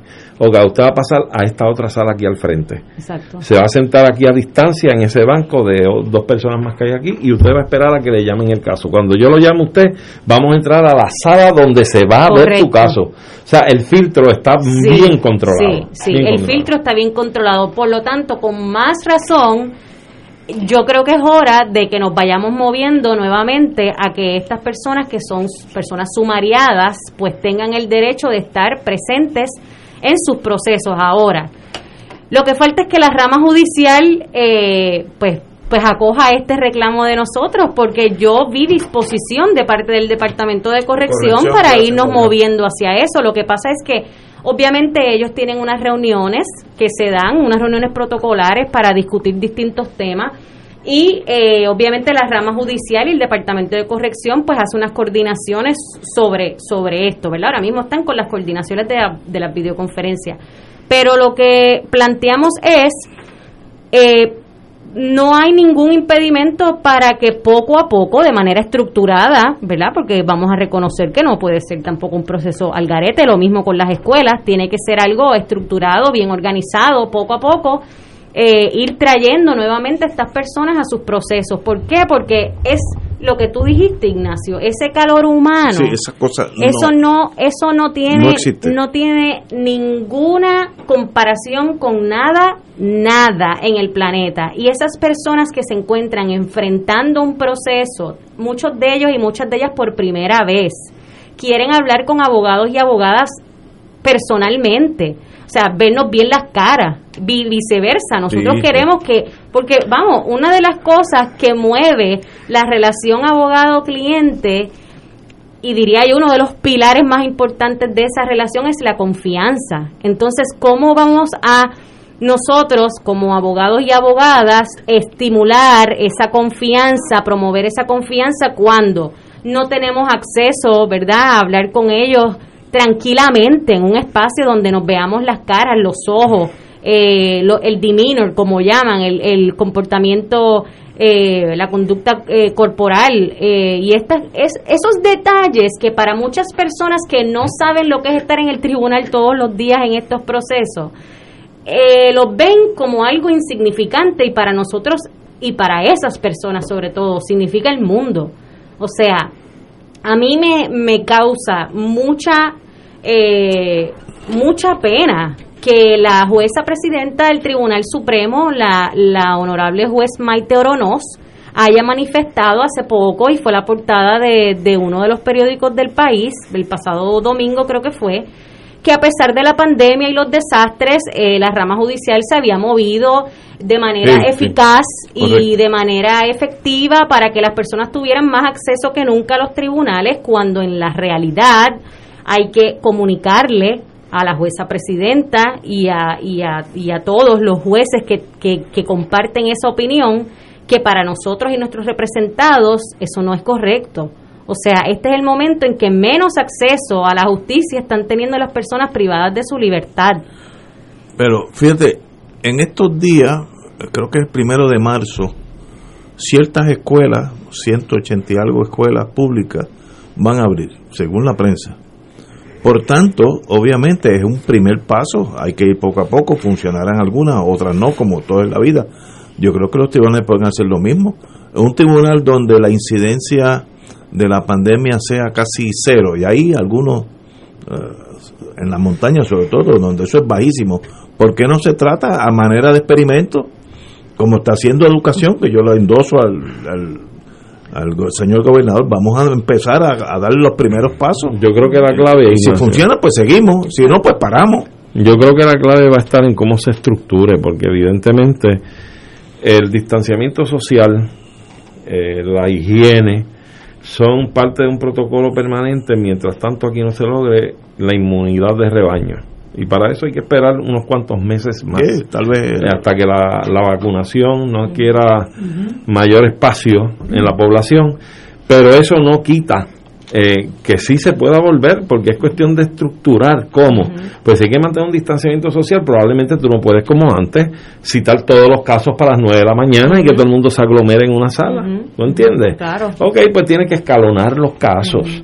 Y yo creo que los tribunales pueden comenzar por cuál tipo de litigación es la que más apremia en términos de una litigación presencial. Es decir, yo creo, y es mi entender, que en el campo penal es donde más importante resulta. Donde más dramático sí, es. es mucho más dramático. Aquí se trata la credibilidad de un testigo o de una prueba. Es fundamental para la libertad de un individuo.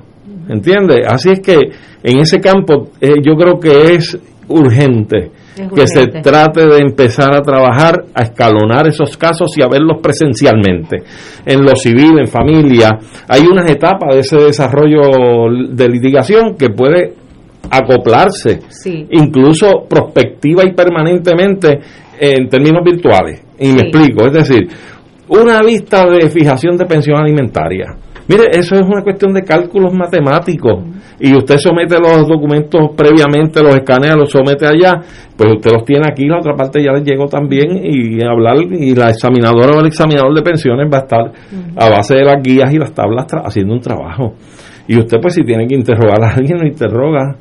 Pero no es tan dramático como la libertad de un ser humano y además es corregible. O sea, el que veamos una vista eh, virtual para una pensión alimentaria, si a nosotros nos surge la necesidad de tener que hacer un interrogatorio presencial, porque quiere medir el diminor, porque tiene, quiere hacer una confrontación, etcétera, nada, nada impide que entonces usted solicite que se continúe esa vista presencialmente y se estructura también. Exactamente. Pero en lo criminal es mucho más Sí. urgente. Nosotros reconocemos que ese proceso de llevar a cabo eh, videoconferencias para muchísimas cosas en el tribunal puede ser un excelente Sí. avance. Inclusive en lo penal hasta para el estatus de- del caso, o sea, pautar Sí. cómo va el descubrimiento, Sí. Hacer, sí. Lo que nosotros queremos enfatizar, ¿verdad? Es que como personas que estamos ahí constantemente trabajando con lo que es el derecho penal, o sea, la, el, el proceso de videoconferencia, y ya se lo he expresado hacia tantas personas, dentro y fuera del tribunal, estos procesos por videoconferencia son totalmente incompatibles con los derechos constitucionales que tienen estas personas. Porque si realmente no es una cuestión de lo que diga el papel en blanco y negro, o sea, es en la práctica, hay que saber lo que es la litigación y lo que es este trabajo que nosotros hacemos para saber cuán importante es que esa persona que está acusada o imputada presencie su, su vista, porque no es solamente, ¿verdad?, que, que, que yo pueda contrainterrogar o...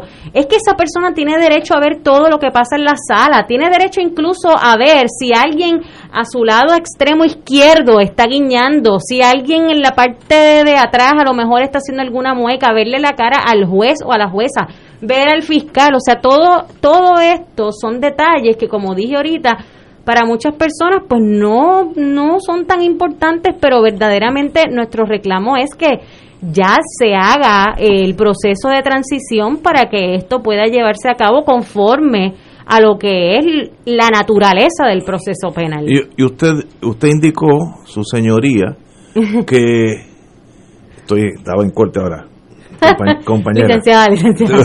compañera. Eh, indicaste que tuviste una reunión muy productiva con corrección. Sí.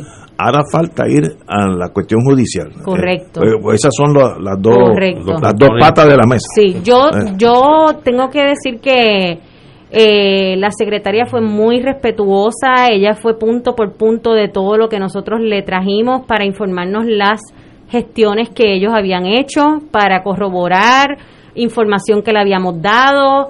Eh, y eso a nosotros nos llenó de muchísima satisfacción bueno, porque bueno. nos están escuchando y eso es lo que queríamos, ¿verdad? Y ahora queremos que la rama judicial nos escuche para que entonces podamos volver poco a poco a lo que debe ser. ¿Ya han solicitado reunión con la rama judicial, la administración de tribunales? No lo hemos solicitado. Eh, recientemente hablé esto con la licenciada Yajaira Colón, la directora de, de los asuntos especiales y remedios post sentencia. De que la medida en que haya, ¿verdad?, disposición de tomar unas medidas para proteger a, a las personas sumariadas, pues lo que nos falta es que, pues, que la otra parte, ¿no?, que, que la rama judicial, pues, pues esté de acuerdo. Lo que pasa y lo que nos asusta es que esto varía de región por región y hay regiones donde se sienten que eh, este sistema vino para quedarse. No, y, eso no va. y no puede a la que eso no va a ser así. Compañera, un privilegio tenerla aquí Para como mí, siempre. para mí. Ya usted es parte, la, la estamos eh, porque integrando al, al, al- a Fuego Cruzado, así que de verdad un privilegio tenerte aquí con Muchísimas nosotros. gracias, igual para mí. Encantado. Señores, tenemos que ir a una pausa, amigos. Fuego Cruzado está contigo en todo Puerto Rico. De todo un poco, con Manolo Almeida, el más ameno en tus mañanas por Radio Paz 810 AM, de martes a viernes a las 9 de la mañana. Notas positivas, salud, ambiente, negocios y entretenimiento. De todo un poco, martes a viernes por Radio Paz. ¡Estamos vivos!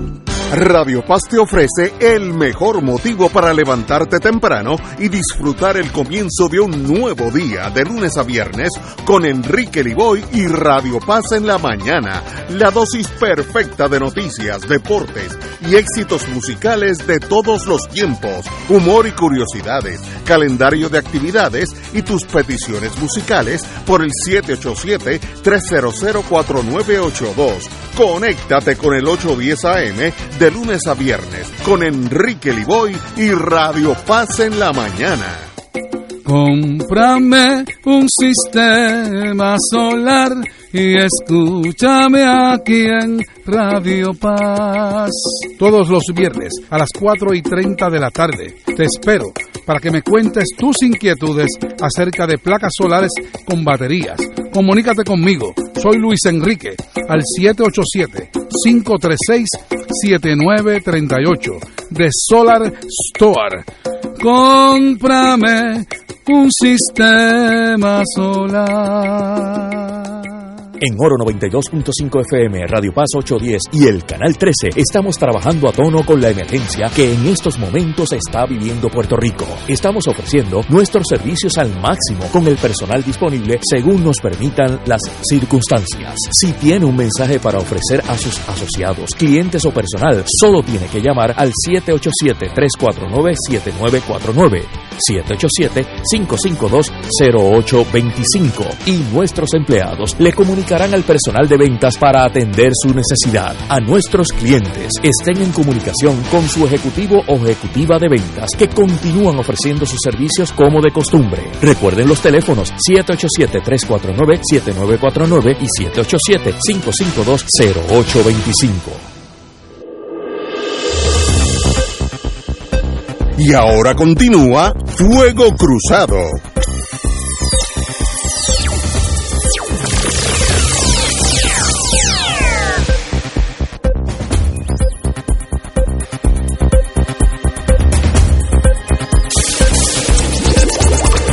Regresamos, amigos y amigas, a Fuego Cruzado. Bueno, eh, una noticia que es casi cómica, aunque es trágica. La esposa del Chapo Guzmán, el mexicano que era el jefe, eh, Guzmán no es por, por la compañera aquí, Guzmán mexicano. La esposa del Chapo Guzmán se queda en la cárcel sin fianza. La ex reina de belleza, que era la esposa del Chapo Guzmán, era el gran gran jefe del cartel de Sinaloa, que lo apre- finalmente lo apresaron con la ayuda de la DEA en México y está en una cárcel de Estados Unidos donde nunca más volverá a salir. Pues la señora esposa, Emma Coronel, cometió la indiscreción. Si yo hubiera sido su abogado, no hubiera pisado territorio americano. Cogió un avión, disque para hablar algo de, de su marido en, en Washington, tal vez fue un entrampamiento, y una vez que aterrizó en, en Da- Dallas Airport, a las afueras de, de Washington, pues allí mismo la gestaron y está sin fianza, porque la, achacaron que era co- copartícipe en la transacción, transac- cientos de transacciones de cocaína del Chapo Guzmán. Por tanto, esta señora, el error de su vida lo cometió porque ella en, en México no estaba acusada de nada, pero eh, no me sorprende que alguien se inventó un problema y necesitamos que tú vengas para firmar esto o hablar con el secretario de justicia que tal vez eh, puedas reconsiderar. Algo así, una historieta, y era para que pusiera, desde que salió de México, ese avión lo estaba velando la DEA. Eh, me da mucha pena por ella, es casi cómico lo, lo inocente que esta señora, como la esposa del Chapo Guzmán, va, va a aterrizar en Estados Unidos voluntariamente. Así es el amor. Oye, pero hermano, hay que, hay que, hay, hay que estar bien enamorado en estos casos, porque se va a chupar. Mira, fácil. Bueno, le, a él le metieron toda la vida. ¿Y o sea. cuáles son los cargos que le imputan a ella? Porque te confieso que estoy... No, no, no, salió, esto salió ahorita. Haber sido partícipe de Partícipe transacciones de, de de transacciones, de, de tra- narcotraficantes, eh, enfrenta cargos por conspirar para distribuir cocaína, heroína, mefanfetaminas y marihuana. Sí. Eh, que es parte de la de la organización que tenía Chapo, Chapo Guzmán. Eh, yo vi en, ay, en este domingo, no, hace ya unos domingos, que al Chapo Guzmán el gobierno mexicano le adjudica más de 100 mil muertos, 100 mil muertos, más que la guerra de Vietnam, en las guerras que tuvieron De organizaciones y carteles. eh, ellos contra ellos, ese tipo de cosas. 100 mil muertos, que es una cosa inconcebible, entre ellos como 20 periodistas. O sea, una cosa de un país sin controles. Y. De, de la escuela de Gaviria. Exacto, Ah. sí, toda esa gente son de armas tomadas. Y son gobiernos en sí, donde ellos reinan, el gobierno no entra. ¿sabes? Sí, son como unos subestados de, de narcotráfico, ¿no? Y- Si hubiera tenido un abogado como este servidor, o tal vez Marilu Guzmán, no voy a saber, quédate. Mira, quédate en México, muchacha, y sigue living the good life, porque Vete a la costa caribeña a Sí, disfrutar hombre, la vida. Mónaco, Mónaco, un sitio está chulo como Mónaco, y ahora es una prisión federal, bueno, pero es casi cómico, pero, Pero, trágico. pero por otro lado, tú sabes, esa gente de los carteles de México ha, ha bañado de sangre ese país. Oh, pero bañado, oye, bien serio. eh, y ahí hay una subcultura, como ustedes mencionaban ahorita, y casi un gobierno paralelo que ha creado una crisis social enorme en, en México, este, y es una, una un asunto este que es prácticamente eh, y que no puedes combatirlo, o sea, esa gente tiene un poder, el, eh, recuerdo que hace unos meses eh, un contingente iba a arrestar a un, no sé si era un hijo del Chapo, eh, y esa gente eh, mostró tanto poderío eh, militar, por así decirlo, que el presidente de México, López Obrador, detuvo la, opera- el operativo para evitar que hubiera eh, un, un baño de sangre mayor. Un ejército con otro ejército, dentro Oye, del mismo oye, país. Oye, eh, Pablo Escobar ofreció en una ocasión pagar, la deuda De- pública de de, Colombia. Colombia. Imagínate. a cambio de que el gobierno de Colombia no firmara tratados de extradición. Oye, y no- de hecho, cuando se hizo apresar para tirarle una columna de humo a la DEA y a, los norteamericanos, él fabricó la cárcel. sí, una cárcel. Él fabricó la Sí, cárcel. en una monta en una co- colina. Exacto. Así que Bueno, imagínate. eso, eso es de verdad los Es problemas. triste porque ese No, narcotráfico se, se vuelve un gobierno el paralelo al y ha, gobierno. y ha destruido mira nosotros mismos aquí este o sea eh, eh, aquí la, la, la industria del narcotráfico pues pues nos, nos ha robado muchas vidas eh, hay mucho joven que está Oh. involucrado en eso nos ha llenado también de sangre el país y lo peor de todo es que aquí las drogas y las armas entran por fronteras que nosotros no controlamos. Y eso es lo que es triste, ¿verdad? Que nosotros seamos víctimas de eso nuevamente. Todas las discusiones que tenemos nos llevan a la situación colonial porque es que todo está matizado por, por esa relación tan, tan, tan desventajosa para nosotros.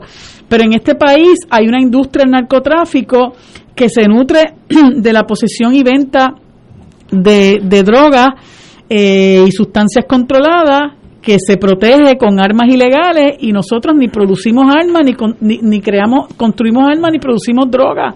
O sea, eso es lo triste y tampoco podemos hacer absolutamente nada por evitar que entren a este país por ni, ni por mar, ni por aire, ni, Oye, ni por tierra. Da la impresión que aquí no hay controles internos eh, que hagan que se hagan valer. Había unos poquitos y la Junta los acabó. Empezamos el programa con los, ¿Ah? los, los que ser un territorio, pues esto es ser un territorio. Exacto, eso es parte de la, de la, de la lo bueno y lo pero de la- todo en la vida tiene dos lados. Hay muchas cosas buenas. La gente que están vacunando, nadie ha cobrado nada, si no, no, no, no nos estuviéramos vacunando porque no hay dinero. Pero, pero a cambio hay un montón de cosas malas, como es la vida. Tú tienes que parar, juzgar unas cosas contra otras y una vez que tú determines qué es lo que más te conviene, irte para donde sea. De- y digo, cada cual toma una decisión diferente. No estoy diciendo que esto es yo estoy bien y ustedes están mal. Puede ser que yo esté mal en algunas cosas y ustedes están. Esa es la vida. Pero eh, no hay ejército de tierra, no hay ejército de, de la marina, eh, porque los territorios dependen de- del imperio, como yo le llamo el imperio norteamericano, y ellos le dan la prioridad a la Guardia Costanera, la que sea, eh, y si tienen que mover una, una- uno de sus escampavías a Miami porque creen que es más importante, se va para allá. Aquí había una, en un momento como 5 o 6, 110 pies, que son los escampavías de primera clase. Y ahora como yo vivo por allí, veo 3 y 4, pues miren, en algún lado están. Si necesitaban uno en Europa, pues se va por Europa. Tú no controlas nada. ¿Sabes? Como decía un amigo mío, lo único que controlamos los puertorriqueños, el, el noticiero de las 5 en televisión. Y cuidado, y cuidado, y cuidado con el Vamos, contenido. va- vamos a una pausa. Fuego Cruzado está contigo en todo Puerto Rico. 2.6 millones de autos en Puerto Rico, algunos de ellos con desperfectos.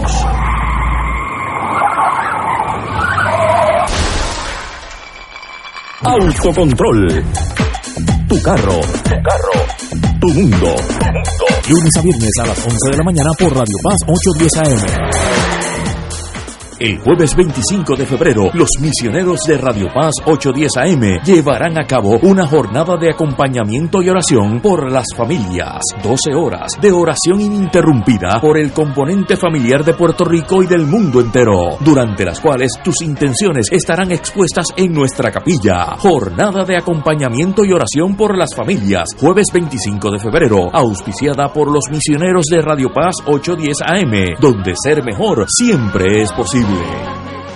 Saludos familia de Radio Paz, mi nombre es Jafet Marrero. Y yo soy Eric Rosario. Ahora puedes escucharnos todos los sábados a la 1 pm en Podcalizando, La conversación que no tuviste después de misa. un programa para toda la familia. Búscanos en las redes sociales como Influenzando y recuerda, Hagamos viral a Jesús. AESA, la pequeña gigante, te invita a sintonizar su espacio radial AESA Informa. Todos los jueves a las 4 de la tarde se estará ofreciendo información relevante a los pensionados y jubilados de Puerto Rico. Te esperamos AESA Imparable, auspiciado por MMM Alianza. Radio Paz te ofrece el mejor motivo para levantarte temprano y disfrutar el comienzo de un nuevo día de lunes a viernes con Enrique Liboy y Radio Paz en la mañana. La dosis perfecta de noticias, deportes y éxitos musicales de todos los tiempos, humor y curiosidades, calendario de actividades y tus peticiones musicales por el 787-300-4982. Conéctate con el 810 AM de lunes a viernes con Enrique Liboy y Radio Paz en la mañana. Buenos días familia. Es la casa a la que siempre puedes llegar sin invitación. A las 10 de la mañana, Judith Felicie es tu anfitriona para conversar sobre medicina, psiquiatría de niños y adolescentes, artes, derecho, valores y fe. Todos los días por Radio Paz 810 AM. Buenos días familia. Donde una conversación parece demasiado corta. Buenos días familia. De lunes a viernes por Radio Paz 810 AM. Miércoles Infoempresas a las 4 de la tarde, con entrevistas e información con nuestros emprendedores y empresarios. No te lo puedes perder, miércoles a las 4 de la tarde, por aquí, por Radio Paz 810 AM y Radio Paz 810.com. Los espero. A mí me gusta mi pueblo, a mí me gusta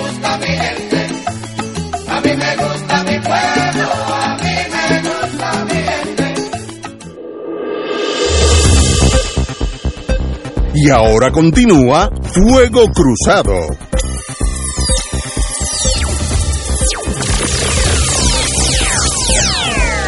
Regresamos, amigos y amigas, a Fuego Cruzado. Con problemas técnicos, la Comisión Estatal de Elecciones se cayó el sistema computarizado interno que permite registrar todas las transacciones de los electores. En otras palabras, hay que ir papelito a papelito si siguen como esto. Espero que lo arreglen. El Partido Nuevo evaluará las solicitudes que ha recibido de electores que desean votar por adelantado o emitir voto ausente para elección especial en la que se llevará la vacante del representante Néstor Alonso para determinar cuántos colegios electorales abrirán antes del 21 de marzo, fecha de la consulta.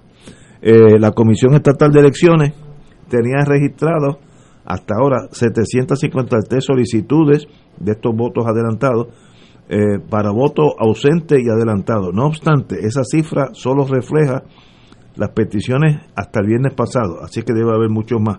Lo importante es, si se cae el sistema, eh, pues se paraliza. Con estas cosas hay que tener mucha certeza de lo que estamos haciendo, porque ese día irán los señores de estos, de estos precintos, era por, por acumulación, que no, no, no recuerdo, pero los que sean afectados irán a votar, que será una minoría exigua, pero eh, tenemos que asegurarnos que el sistema funcione, no, no podemos chocar con aquel, aquella primera primaria que yo fui a un colegio y donde decía la prensa no era, luego fui a otro colegio y no habían llegado las papeletas, o sea, una catástrofe total.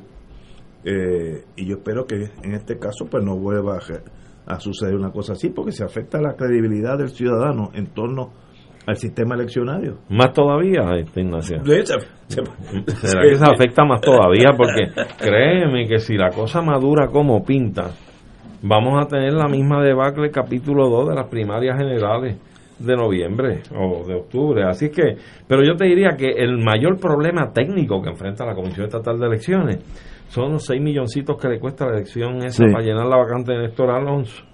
Y súmale por lo menos por tracto comparativo, 6 milloncitos más para la vacante que está dejando hoy Soto. Así que Ah, son 12. 12 milloncitos. Y a eso pues añádele como gravy al bizcocho. Eh, ¿Cuántos milloncitos se llevan los cabilderos por la estadidad? Esto también eran unos millones. Óyeme, pero el estatuto de la Junta Fiscal dice que no puede aprobar presupuestos o dineros y fondos para asuntos de estatus político. Bueno, ahí caería eso. Ahí caería eso. Yo no me explico cómo le están pidiendo que apruebe una reasignación de fondos para cubrir esa elección de esas personas a, a dirigirlas al Congreso. Y si eso ocurriese, habrá que ver si se les va a llevar a la corte de ellos, que es la federal, y hasta el circuito. Yo tengo, A ver si van a, Como- sostenerlo. como abogado, tengo mis serias dudas si un partido, que es el Partido Nuevo, puede tener una elección de seis de sus can- candidatos Cangrimanes. para ir a Washington en pro de la, de la estadidad con fondos públicos. No, pues claro. Y ustedes los independentistas están contribuyendo también. ¿Saben? Eh, eh, Ahí donde yo creo que si se lleva la chardón, no es una, un alegato frívolo. No, no lo es. No, no, porque esto es para un partido específico. Fíjate que, ideología. fíjate que están la, la contralegación a esto por parte del gobernador y de algunos de los líderes del PNP de que sí se legitimiza un fin público porque es el resultado de una elección de referéndum o plebiscito en las pasadas elecciones de noviembre. No obstante, se olvidan ellos de que no necesariamente es así. ¿Por qué? Porque ahí lo que hubo fue una pregunta sobre una sola opción política a los que no participamos de esa opción y de esa óptica de estatus político no nos han dado ninguna oportunidad de expresarnos respecto a la independencia o a la libre asociación. Si tú haces una competición en igualdad de condiciones con una eh, con una educación profunda al elector, que puedan votar a conciencia de lo que van a votar, y hay un resultado, tú puedes justificar que es un legítimo fin público porque hubo un concurso de todos los votantes y de todas las no opciones. pues claro que no. Si esta hay. es la empujada de la estadidad, la trágala, Por chico. eso, eh, y, y no es porque sea la estadía. Si fuera para culminar el ELA, es el mismo problema. pues, es claro. dinero de todos nosotros, de todas las ideologías, eh, desde la falange hasta los anarquistas, todos contribuyen a un, una jugada, un- una meta que, que favorece un partido nada más. Ahí yo digo, cuidado, puede ser inconstitucional. Por eso es lo importante, Ignacio, de que haya un mecanismo procesal equitativo, donde todas las fórmulas de estatus se, se limen, se, se, se, se- se despejen de la brosa, se lleve al consenso del país de cuáles son las opciones verdaderas, se negocien con los Estados Unidos y se voten. Y el producto de esa votación es el que va a tener el aval de que los fondos públicos se destinen a empujar esa decisión. Porque es una decisión en igualdad de condiciones.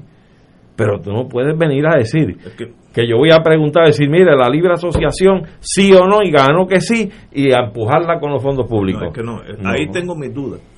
Estoy siendo abogado en este momento, no no no la cuestión partidista. Tú ¿no? estás en el grupo Seijamen con esta gente, ¿sabes? Está Pero haciendo- Hammer no está solo, porque Eh, Pierluisi también, también, dijo también. que la quiebra es un estorbo. Pero a ese no le han caído a Pero palo. no le han caído a Ah, palo, a ese no le han caído a palo. A Lari sí.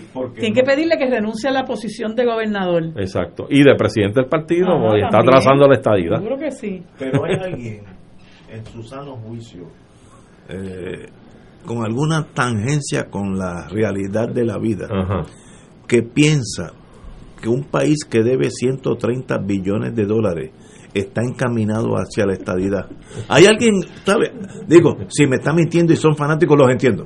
Porque Hombre, fanáticos dos y dos es ve- ocho. léete el periódico para que tú Pero- veas los nombres. Tú te pasas Pero no, hablando pero aquí del. Lunatic Fringe, ¿verdad? Que tú El Lunatic Fringe. Pues estamos hablando del Lunatic Fringe. Mira, ayer yo estaba viendo un programa y va un- van dos personas a hablar eh, en favor de la estadidad. Y no quiero mencionar los nombres, que lo vio, pues sabe quiénes son. Pero son totalmente fanáticos. O sea, una periodista le pregunta, ¿ustedes quieren la estadidad a como dé lugar? ¿Por qué? Porque ellos dicen que la estadidad hay que pedirla y sin condiciones no puede estar condicionado a nada. Yo digo, pero venga acá, ¿con quién usted se cree que está hablando? Usted está hablando con el Congreso de los Estados Unidos, usted está hablando con el país más poderoso del mundo, usted está hablando con la gente que le dice a usted si usted entra o no entra a su casa. Ellos le ponen las Ay, condiciones bendito, a usted. pero- Entonces, si los estadounidenses supieran el montón de paquetes que ellos meten aquí para endilgarle a la gente la estadidad y esa es la pura realidad. Lo que pasa es que no les gusta escucharla porque eso les rompe el baile.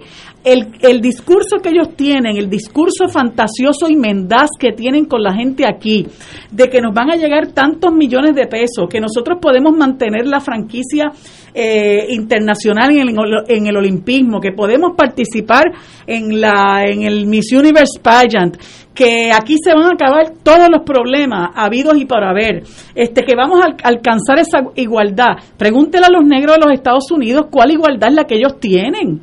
No tienen ninguna igualdad, son gente que tienen miedo de salir a la calle todos Pero- los días porque están arriesgando su vida. Hay 40 millones de personas pobres en los Estados Unidos, medio millón de gente sin hogar, 30 millones sin seguro médico y otro 60% que están, como dicen los americanos, underinsured. No hay movilidad social. Es el país industrializado, de los países industrializados, el único que no le garantiza eh, un seguro de, de- salud universal a su gente. O sea, ¿de qué estamos hablando? Nosotros, trillonario. trillonario. Pero- nosotros somos un país hispanohablante que tenemos una idiosincrasia, una cultura, una historia que nos distingue y que, y que nos diferencia de ellos. Eso tú no lo puedes obviar. Por eso yo decía la, la, la, la semana pasada que tienen el síndrome de Michael Jackson y puede sonar jocoso, pero no lo es. Es serio. Mire, usted es negro, no puede dejar de serlo. Usted- eso es lo que usted va a hacer por el resto de la vida. Entonces, yo he llegado a la convicción de que se sienten abochornados de lo que son y quieren ser lo que no son. Tangente con eso, yo te pregunto, le pregunto a los dos, una preguntita. ¿Por qué o ustedes creen que es correcto que cuando alguien jure esa ciudadanía se naturalizó? Yo creo que se desnaturaliza. Ah, bueno, no, pero se desnaturaliza, es lo que está sí, pero- planteando. pero el proceso se llama naturalización, Sí, que pero- ya tú eres natural de ese país. Sí, bueno, no, te desnaturalizas porque deja y pretendes dejar de ser quien eres y de dónde vienes para tratar de ser de donde tú no Pero es que- perteneces. no, pero es que hay gente, en eso está haciendo algo eh, fuerte, hay gente que viene huyéndole a los a la pobre gitanos en Bulgaria que los perseguían los regímenes comunistas, etcétera, y no tienen opción que emigrar a Alemania, a Suecia, a Estados Unidos, porque si se quedan en Bulgaria los matan. Entonces, esa persona cuando llega, el, el enfoque de él hacia Estados Unidos es que va a ser americano. Eh, Y es otro enfoque dif- diferente. Fíjate, yo he estado en varias, eh, ¿cómo se llama? Esos días nacional del puertorriqueño boricua, ¿cómo se llama? El desfile si tú vas, mi- mira la diferencia. Si tú vas a un desfile puertorriqueño, tú te sientes que estás aquí en Guaynabo, en, en Santurce, en San Juan, en Ponce. Las banderas puertorriqueñas son mares de banderas, puerto- mares. Sí. Va, vete al día de Cristóforo Colombo, el día, lo mismo, pero los italianos, y las banderas son americanas. Hay una que otra italiana. Es otro enfoque. Y además que están O sea, yo, llegué aquí para hacerme parte de este país. Y entonces la bandera es la mía, la América, ¿no? Yo estuve cuando yo vi la, la, la de la de los italianos mucho antes que vi una puertorriqueña que de paso nos llevó a la estación y estuvimos allá con Gallisay cuando yo vi aquello, la contrasté, mi recuerdo es otro mundo, porque es otro enfoque hacia el país, hacia la emigración. El Es puertorriqueño se queda puertorriqueño, Sí, el italiano se hace americano. Sí, Son dos cosas. exactamente. un- si, si entiendes eso, ya entendiste El todo. inmigrante italiano no es principalmente un emigrante político. No el emigrante puertorriqueño, sobre todo el que está en la, en la costa noroeste, es un emigrante político. Es gente que salió de aquí en los 50 y los 60 huyéndole al discrimen político. Los perseguían, los dejaban sin trabajo, pero esa gente que sintió ese discrimen político por ser independentista han mantenido ese amor al país, han mantenido su, su, identidad. su identidad como puertorriqueños, se la han inculcado a las siguientes generaciones y han continuado la lucha. Mira. Y por eso tú lo ves, porque también han sido víctimas de, de discrimen y de racismo, ¿no? Entonces ellos nunca se han podido, nunca han podido mingle, como dicen, este, Mezclarse, con, tornarse con- parte de. tornarse parte de, de la cultura estadounidense y se han mantenido netamente puertorriqueños. Eh, en torno lo- al tema que empezamos ahorita, de los super fanáticos de la falange, yo, como yo le digo cariñosamente a los amigos, hay dos tipos de actuaciones. Lo que yo cuando estoy en un foro, vamos a decir que yo fuera aspirante del PNP para algo, pues yo tengo que presentar América de Beautiful, la estadía está ahí al lado, porque eso es lo que me va a llevar a ganar estas elecciones. Y llega un momento que muchos se creen que eso es verdad y Estados Unidos está loco solicitándonos que nos unamos a ellos. Es 95% para interés político local. Muchos de esos, no digo todos, muchos de esos, cuando están en, a solas entre estadistas, yo presente, piensan muy parecido a nosotros, nos dicen lo difícil que va a ser la estadía, porque ya no están convenciendo a Marilu que vote por ellos. O sea, estamos hablando en una mesa, cuatro personas, de los problemas que nos enfrentamos en los, que, los tiempos de Trump. Analizar un gobierno de Trump pro estadidad es la locura, y lo hacían públicamente en privado, y dice, ese tipo está loco, si lo dejamos no nos tira la de hidrógeno, tú sabes. Así es que hay dos tipos de estadismo, el público, que es para vender un producto, marketing, y el privado, que en- entre gente racional. Mira, no, no están muy equivocados de la realidad de lo que hay que hacer. Hay que mantener la flama, eh, como la tumba de Kennedy, la flama siempre en aire, eh, en el aire, pero, pero sabemos que no es fácil. Y, y a mí me sorprende porque entonces luego dos o tres que serle honrados al país, decirle, mire, esto es lo que nos va a pasar cuando seamos Estado, pero no vengan con el paquete ese de que nosotros vamos a mantener nuestra identidad, nuestro idioma, No, nuestra no, cultura. pero es Eso que no es verdad. Entonces comparan mantener nuestro idioma y nuestra cultura como que, digo, nuestra cultura como que nosotros vamos a poder hacer y habichuela en la casa. No me O digas. sea, no podemos ningunear lo que somos nosotros. Si Que yo fuera- que miren si yo fuera eh, senador, que son los importantes en una votación como esta para ser Puerto Rico o Washington DC, este estado.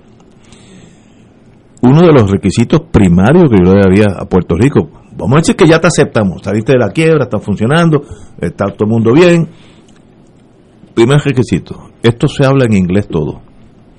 Para la nación ser coherente, eh, eh, homogénea, tiene que tener un lenguaje. El lenguaje tiene más un- una, una importancia más allá de la comunicación. Es un ente asimilador que hace que ese país sea homogéneo. Mi hija puede coger un avión hoy en, en New Hampshire, irse a North Dakota y no cambia No nada, problema. nada, absolutamente nada. Es que es un elemento unificador. Y eso es bien importante. Claro. Eh, entonces, si tú vas a tener un gueto, como le pasó a Rusia, que tenían, como eran repúblicas que se hicieron ah, recientemente, hace dos siglos, mantenían lenguajes totalmente disímiles con, con el ruso ortodoxo. Hubo el primer problema y todo el mundo cogió por su lado. Por, por su lado, tú sabes, eso no puede. eh, ahora, si hablaran el mismo lenguaje, las mismas costumbres, básicamente, tú haces un país homogéneo y en eso Estados Unidos ha sido un triunfo, porque, mire, yo he vivido o he estado en casi todos los estados, no hay grandes diferencias. Cuando estás en Mississippi, Alabama, a veces tiene que Mm. poner atención Sí, por el acento, pero es el mismo inglés, o sea, no, va que son un poco Y además tienes que discutir, no lo puedes dejar de la mesa, tienes que discutir los efectos económicos que tiene la estadía sobre el país, que no lo decimos ni Arturo ni yo. Hay un informe del GAO del Dos. 2014. Hay dos. Eh, pero el, el que habla particularmente del 2014 que Sí. dice pero es que por Estados Unidos Pu- Puerto Rico perdón como estado no no va a sobrevivir porque no va a poder este, tener recaudos para pagar las En este contribuciones momento. del propio estado porque tiene que pagar las de- contribuciones federales y las corporaciones que se nutren de los incentivos contributivos y de las exenciones se van a ir. O sea, hay que referir a, todas estas personas a que se lean ese informe que el propio GAO dice que es inviable. Así que no veo por qué hay que caerle encima a Larry Seilhammer cuando dice que nadie se asocia con un quebrado. Total, nos quebraron ellos mismos. Y ahora Pero, pero, se pero. ahora luchan, o sea, ahora se quejan de que la quiebra es un escollo para esta Bueno, porque eso era parte de la teoría de que mientras Puerto Rico si sucumbía económicamente la gente iba a, Es a que- correr a pedir la estadía. Eso es qué clase de error fue ese, mano. Eh, Ahora, por eso es que las 936 ¿Qué clase de error? fueron eliminadas, pues fue una política establecida para no defenderlas más ni buscar una evolución en ese Eso fue articulado. terrible. Pues claro, y un error que puede matar un país. Pues y no. ese fue uno de, esos- No, de, esa- de ese calibre. La única alegría es que está matando la estadidad también. Ese Eh, para mí por ejemplo, es un buen número, activo. número redondo. Cuando yo llegué a Puerto Rico, GE tenía 21 plantas, ultra productivas. La, la reina de los mares, hoy tiene 3. Westinghouse tenía 12, hoy tiene 0. Digital tenía 5, pero cada planta de Digital era como 5 de las nuestras. Eh, hoy tiene 0. O sea, si tú le quitas a un país la base productiva, lo mata, es como vete a Estados Unidos y dice, ciérrame Detroit, no, no se hagan ni Chevrolet, ni Ford, ni, Ni nada, nada, nada. no hagan aviones, pues te queda la gente sembrando batata. Y eso aquí pasó y fuimos tan pequeños de mirar el big picture, como yo digo, que matamos eso porque dice, bueno, sin plan B. sin plan B. Te tiraste por paracaídas sin paracaídas. Lo que pasa es y que la, contra el piso. Es que la teoría, la, la teoría que ha persistido en gran parte del liderato PNP ha sido que en la medida que Puerto Rico se torne viable en un desarrollo económico sostenido y autosostenible, retrasa la estadidad. Claro. Y en Por eso parte... que la estadía es para los pobres. Claro, exacto. Pero que es al revés. Es al revés. Es Digo, más- es al revés entre, en cierta medida. O sea, te puedes, es más presentable. Seguro. porque- Para la estadidad estar bollante económicamente. pero menos necesaria para el pueblo. Claro, porque también parte de esa teoría es que si tú tienes un desarrollo, que ha sido lo que clásicamente ha ocurrido en los procesos de liberación de los pueblos históricamente, cuando la economía se desarrolla y los intereses de los nativos de esa economía criolla choca con los intereses de la metrópoli, vienen los choques y las fricciones y vienen los procesos libertarios. Si pasó con el impuesto al té, con las 13 colonias, por ahí empezamos, vamos. ¿ah? Entonces, ¿qué tú tienes? Que para los estadistas y cierto grupo de los estadistas, proyectarnos con un desarrollo económico sostenible también viabiliza evidentemente el camino hacia Claro. nuestra independencia y soberanía. autosuficiencia, Que claro, la autosuficiencia Bien, nuestra. para mí es, yo, yo lo, te entiendo, yo, yo tengo la opinión. Mientras más se adelante la economía de Puerto Rico, más posible ambas opciones. Pero si Puerto Rico es una palacha, no piensa en la porque ningún estado va a coger a otro que sea una catástrofe. ¿Sabes? Si nos- nosotros adoptaríamos una isla que está aquí en el Caribe, yo no sé cuál. No, no voy a decir. Oye, ahí que, sea, que, que sea el hambre, sea rampante las enfermedades. Muchachos, deja eso. Hay que ir a esas, hay que ir a esas islitas, posesiones holandesas, No, esas inglesas y demás, que óyeme, que están, Están mucho mejor que nosotros. Tobago, entre Señores, tenemos que irnos. Eh, gracias, compañero. Gracias a ti. Y- Saludos y- a todos, que y- pasen y buenas el noches. Chapo Guzmán no es familia tuya. No. no. No, déjame decirte, tengo un sobrino nieto que se llama Joaquín Guzmán. Ahí está. Yo sabía, fíjate. por, por algún lado, ahora Le yo decimos, sabía. le decimos el chapito. Señores, hasta mañana.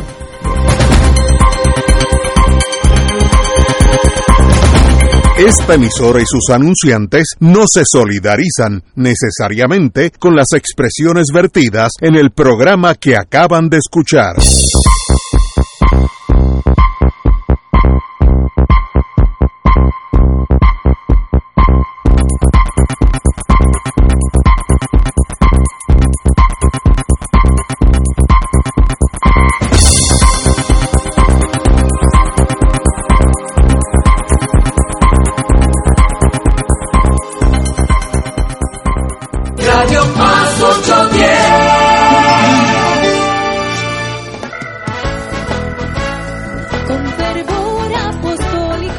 Fuego y unción llega Beatriz, voz de ángel, en su programa Con fervor apostólico, evangelizando con la fuerza del Espíritu Santo, todos los miércoles de 8 a 9 de la noche por aquí, por Radio Paz 810 Con AM. fervor apostólico. Descubre cómo vivir la riqueza de la gracia y la paz compartida con tus hermanos y hermanas, sintonizando el programa Encuentro con Cristo y los Hermanos, producido por el movimiento Cursillos de Cristiandad. Reflexión, testimonios, historia y avisos de las principales actividades en las comunidades de fe y de base. Recuerda, todos los miércoles de 7 y 30 a 8 de la noche, Encuentro con Cristo y los Hermanos por Radio Paz 810.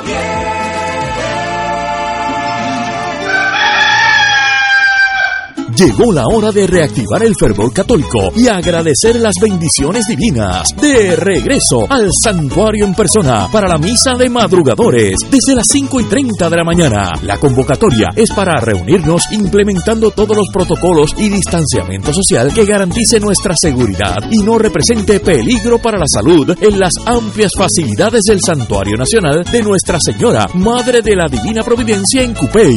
Nos congregaremos con las debidas precauciones el sábado 6 de marzo a las 5 y 30 de la mañana. Misa de madrugadores de regreso al santuario. Para detalles accede a nuestra página en Facebook o llama al 787-646-9448. Transmisión radial por Radio Paz 810 AM y Radio Paz 810.com. Oro 92.5 FM. Radio Oro FM.com. Radio Paz 810. Cada familia es un tesoro que debes proteger. Por eso escuchas Radio Paz 810, WKBM San Juan, donde ser mejor es posible. Radio Paz 810. Reza del rosario con devoción y la paz alcanzamos para el corazón.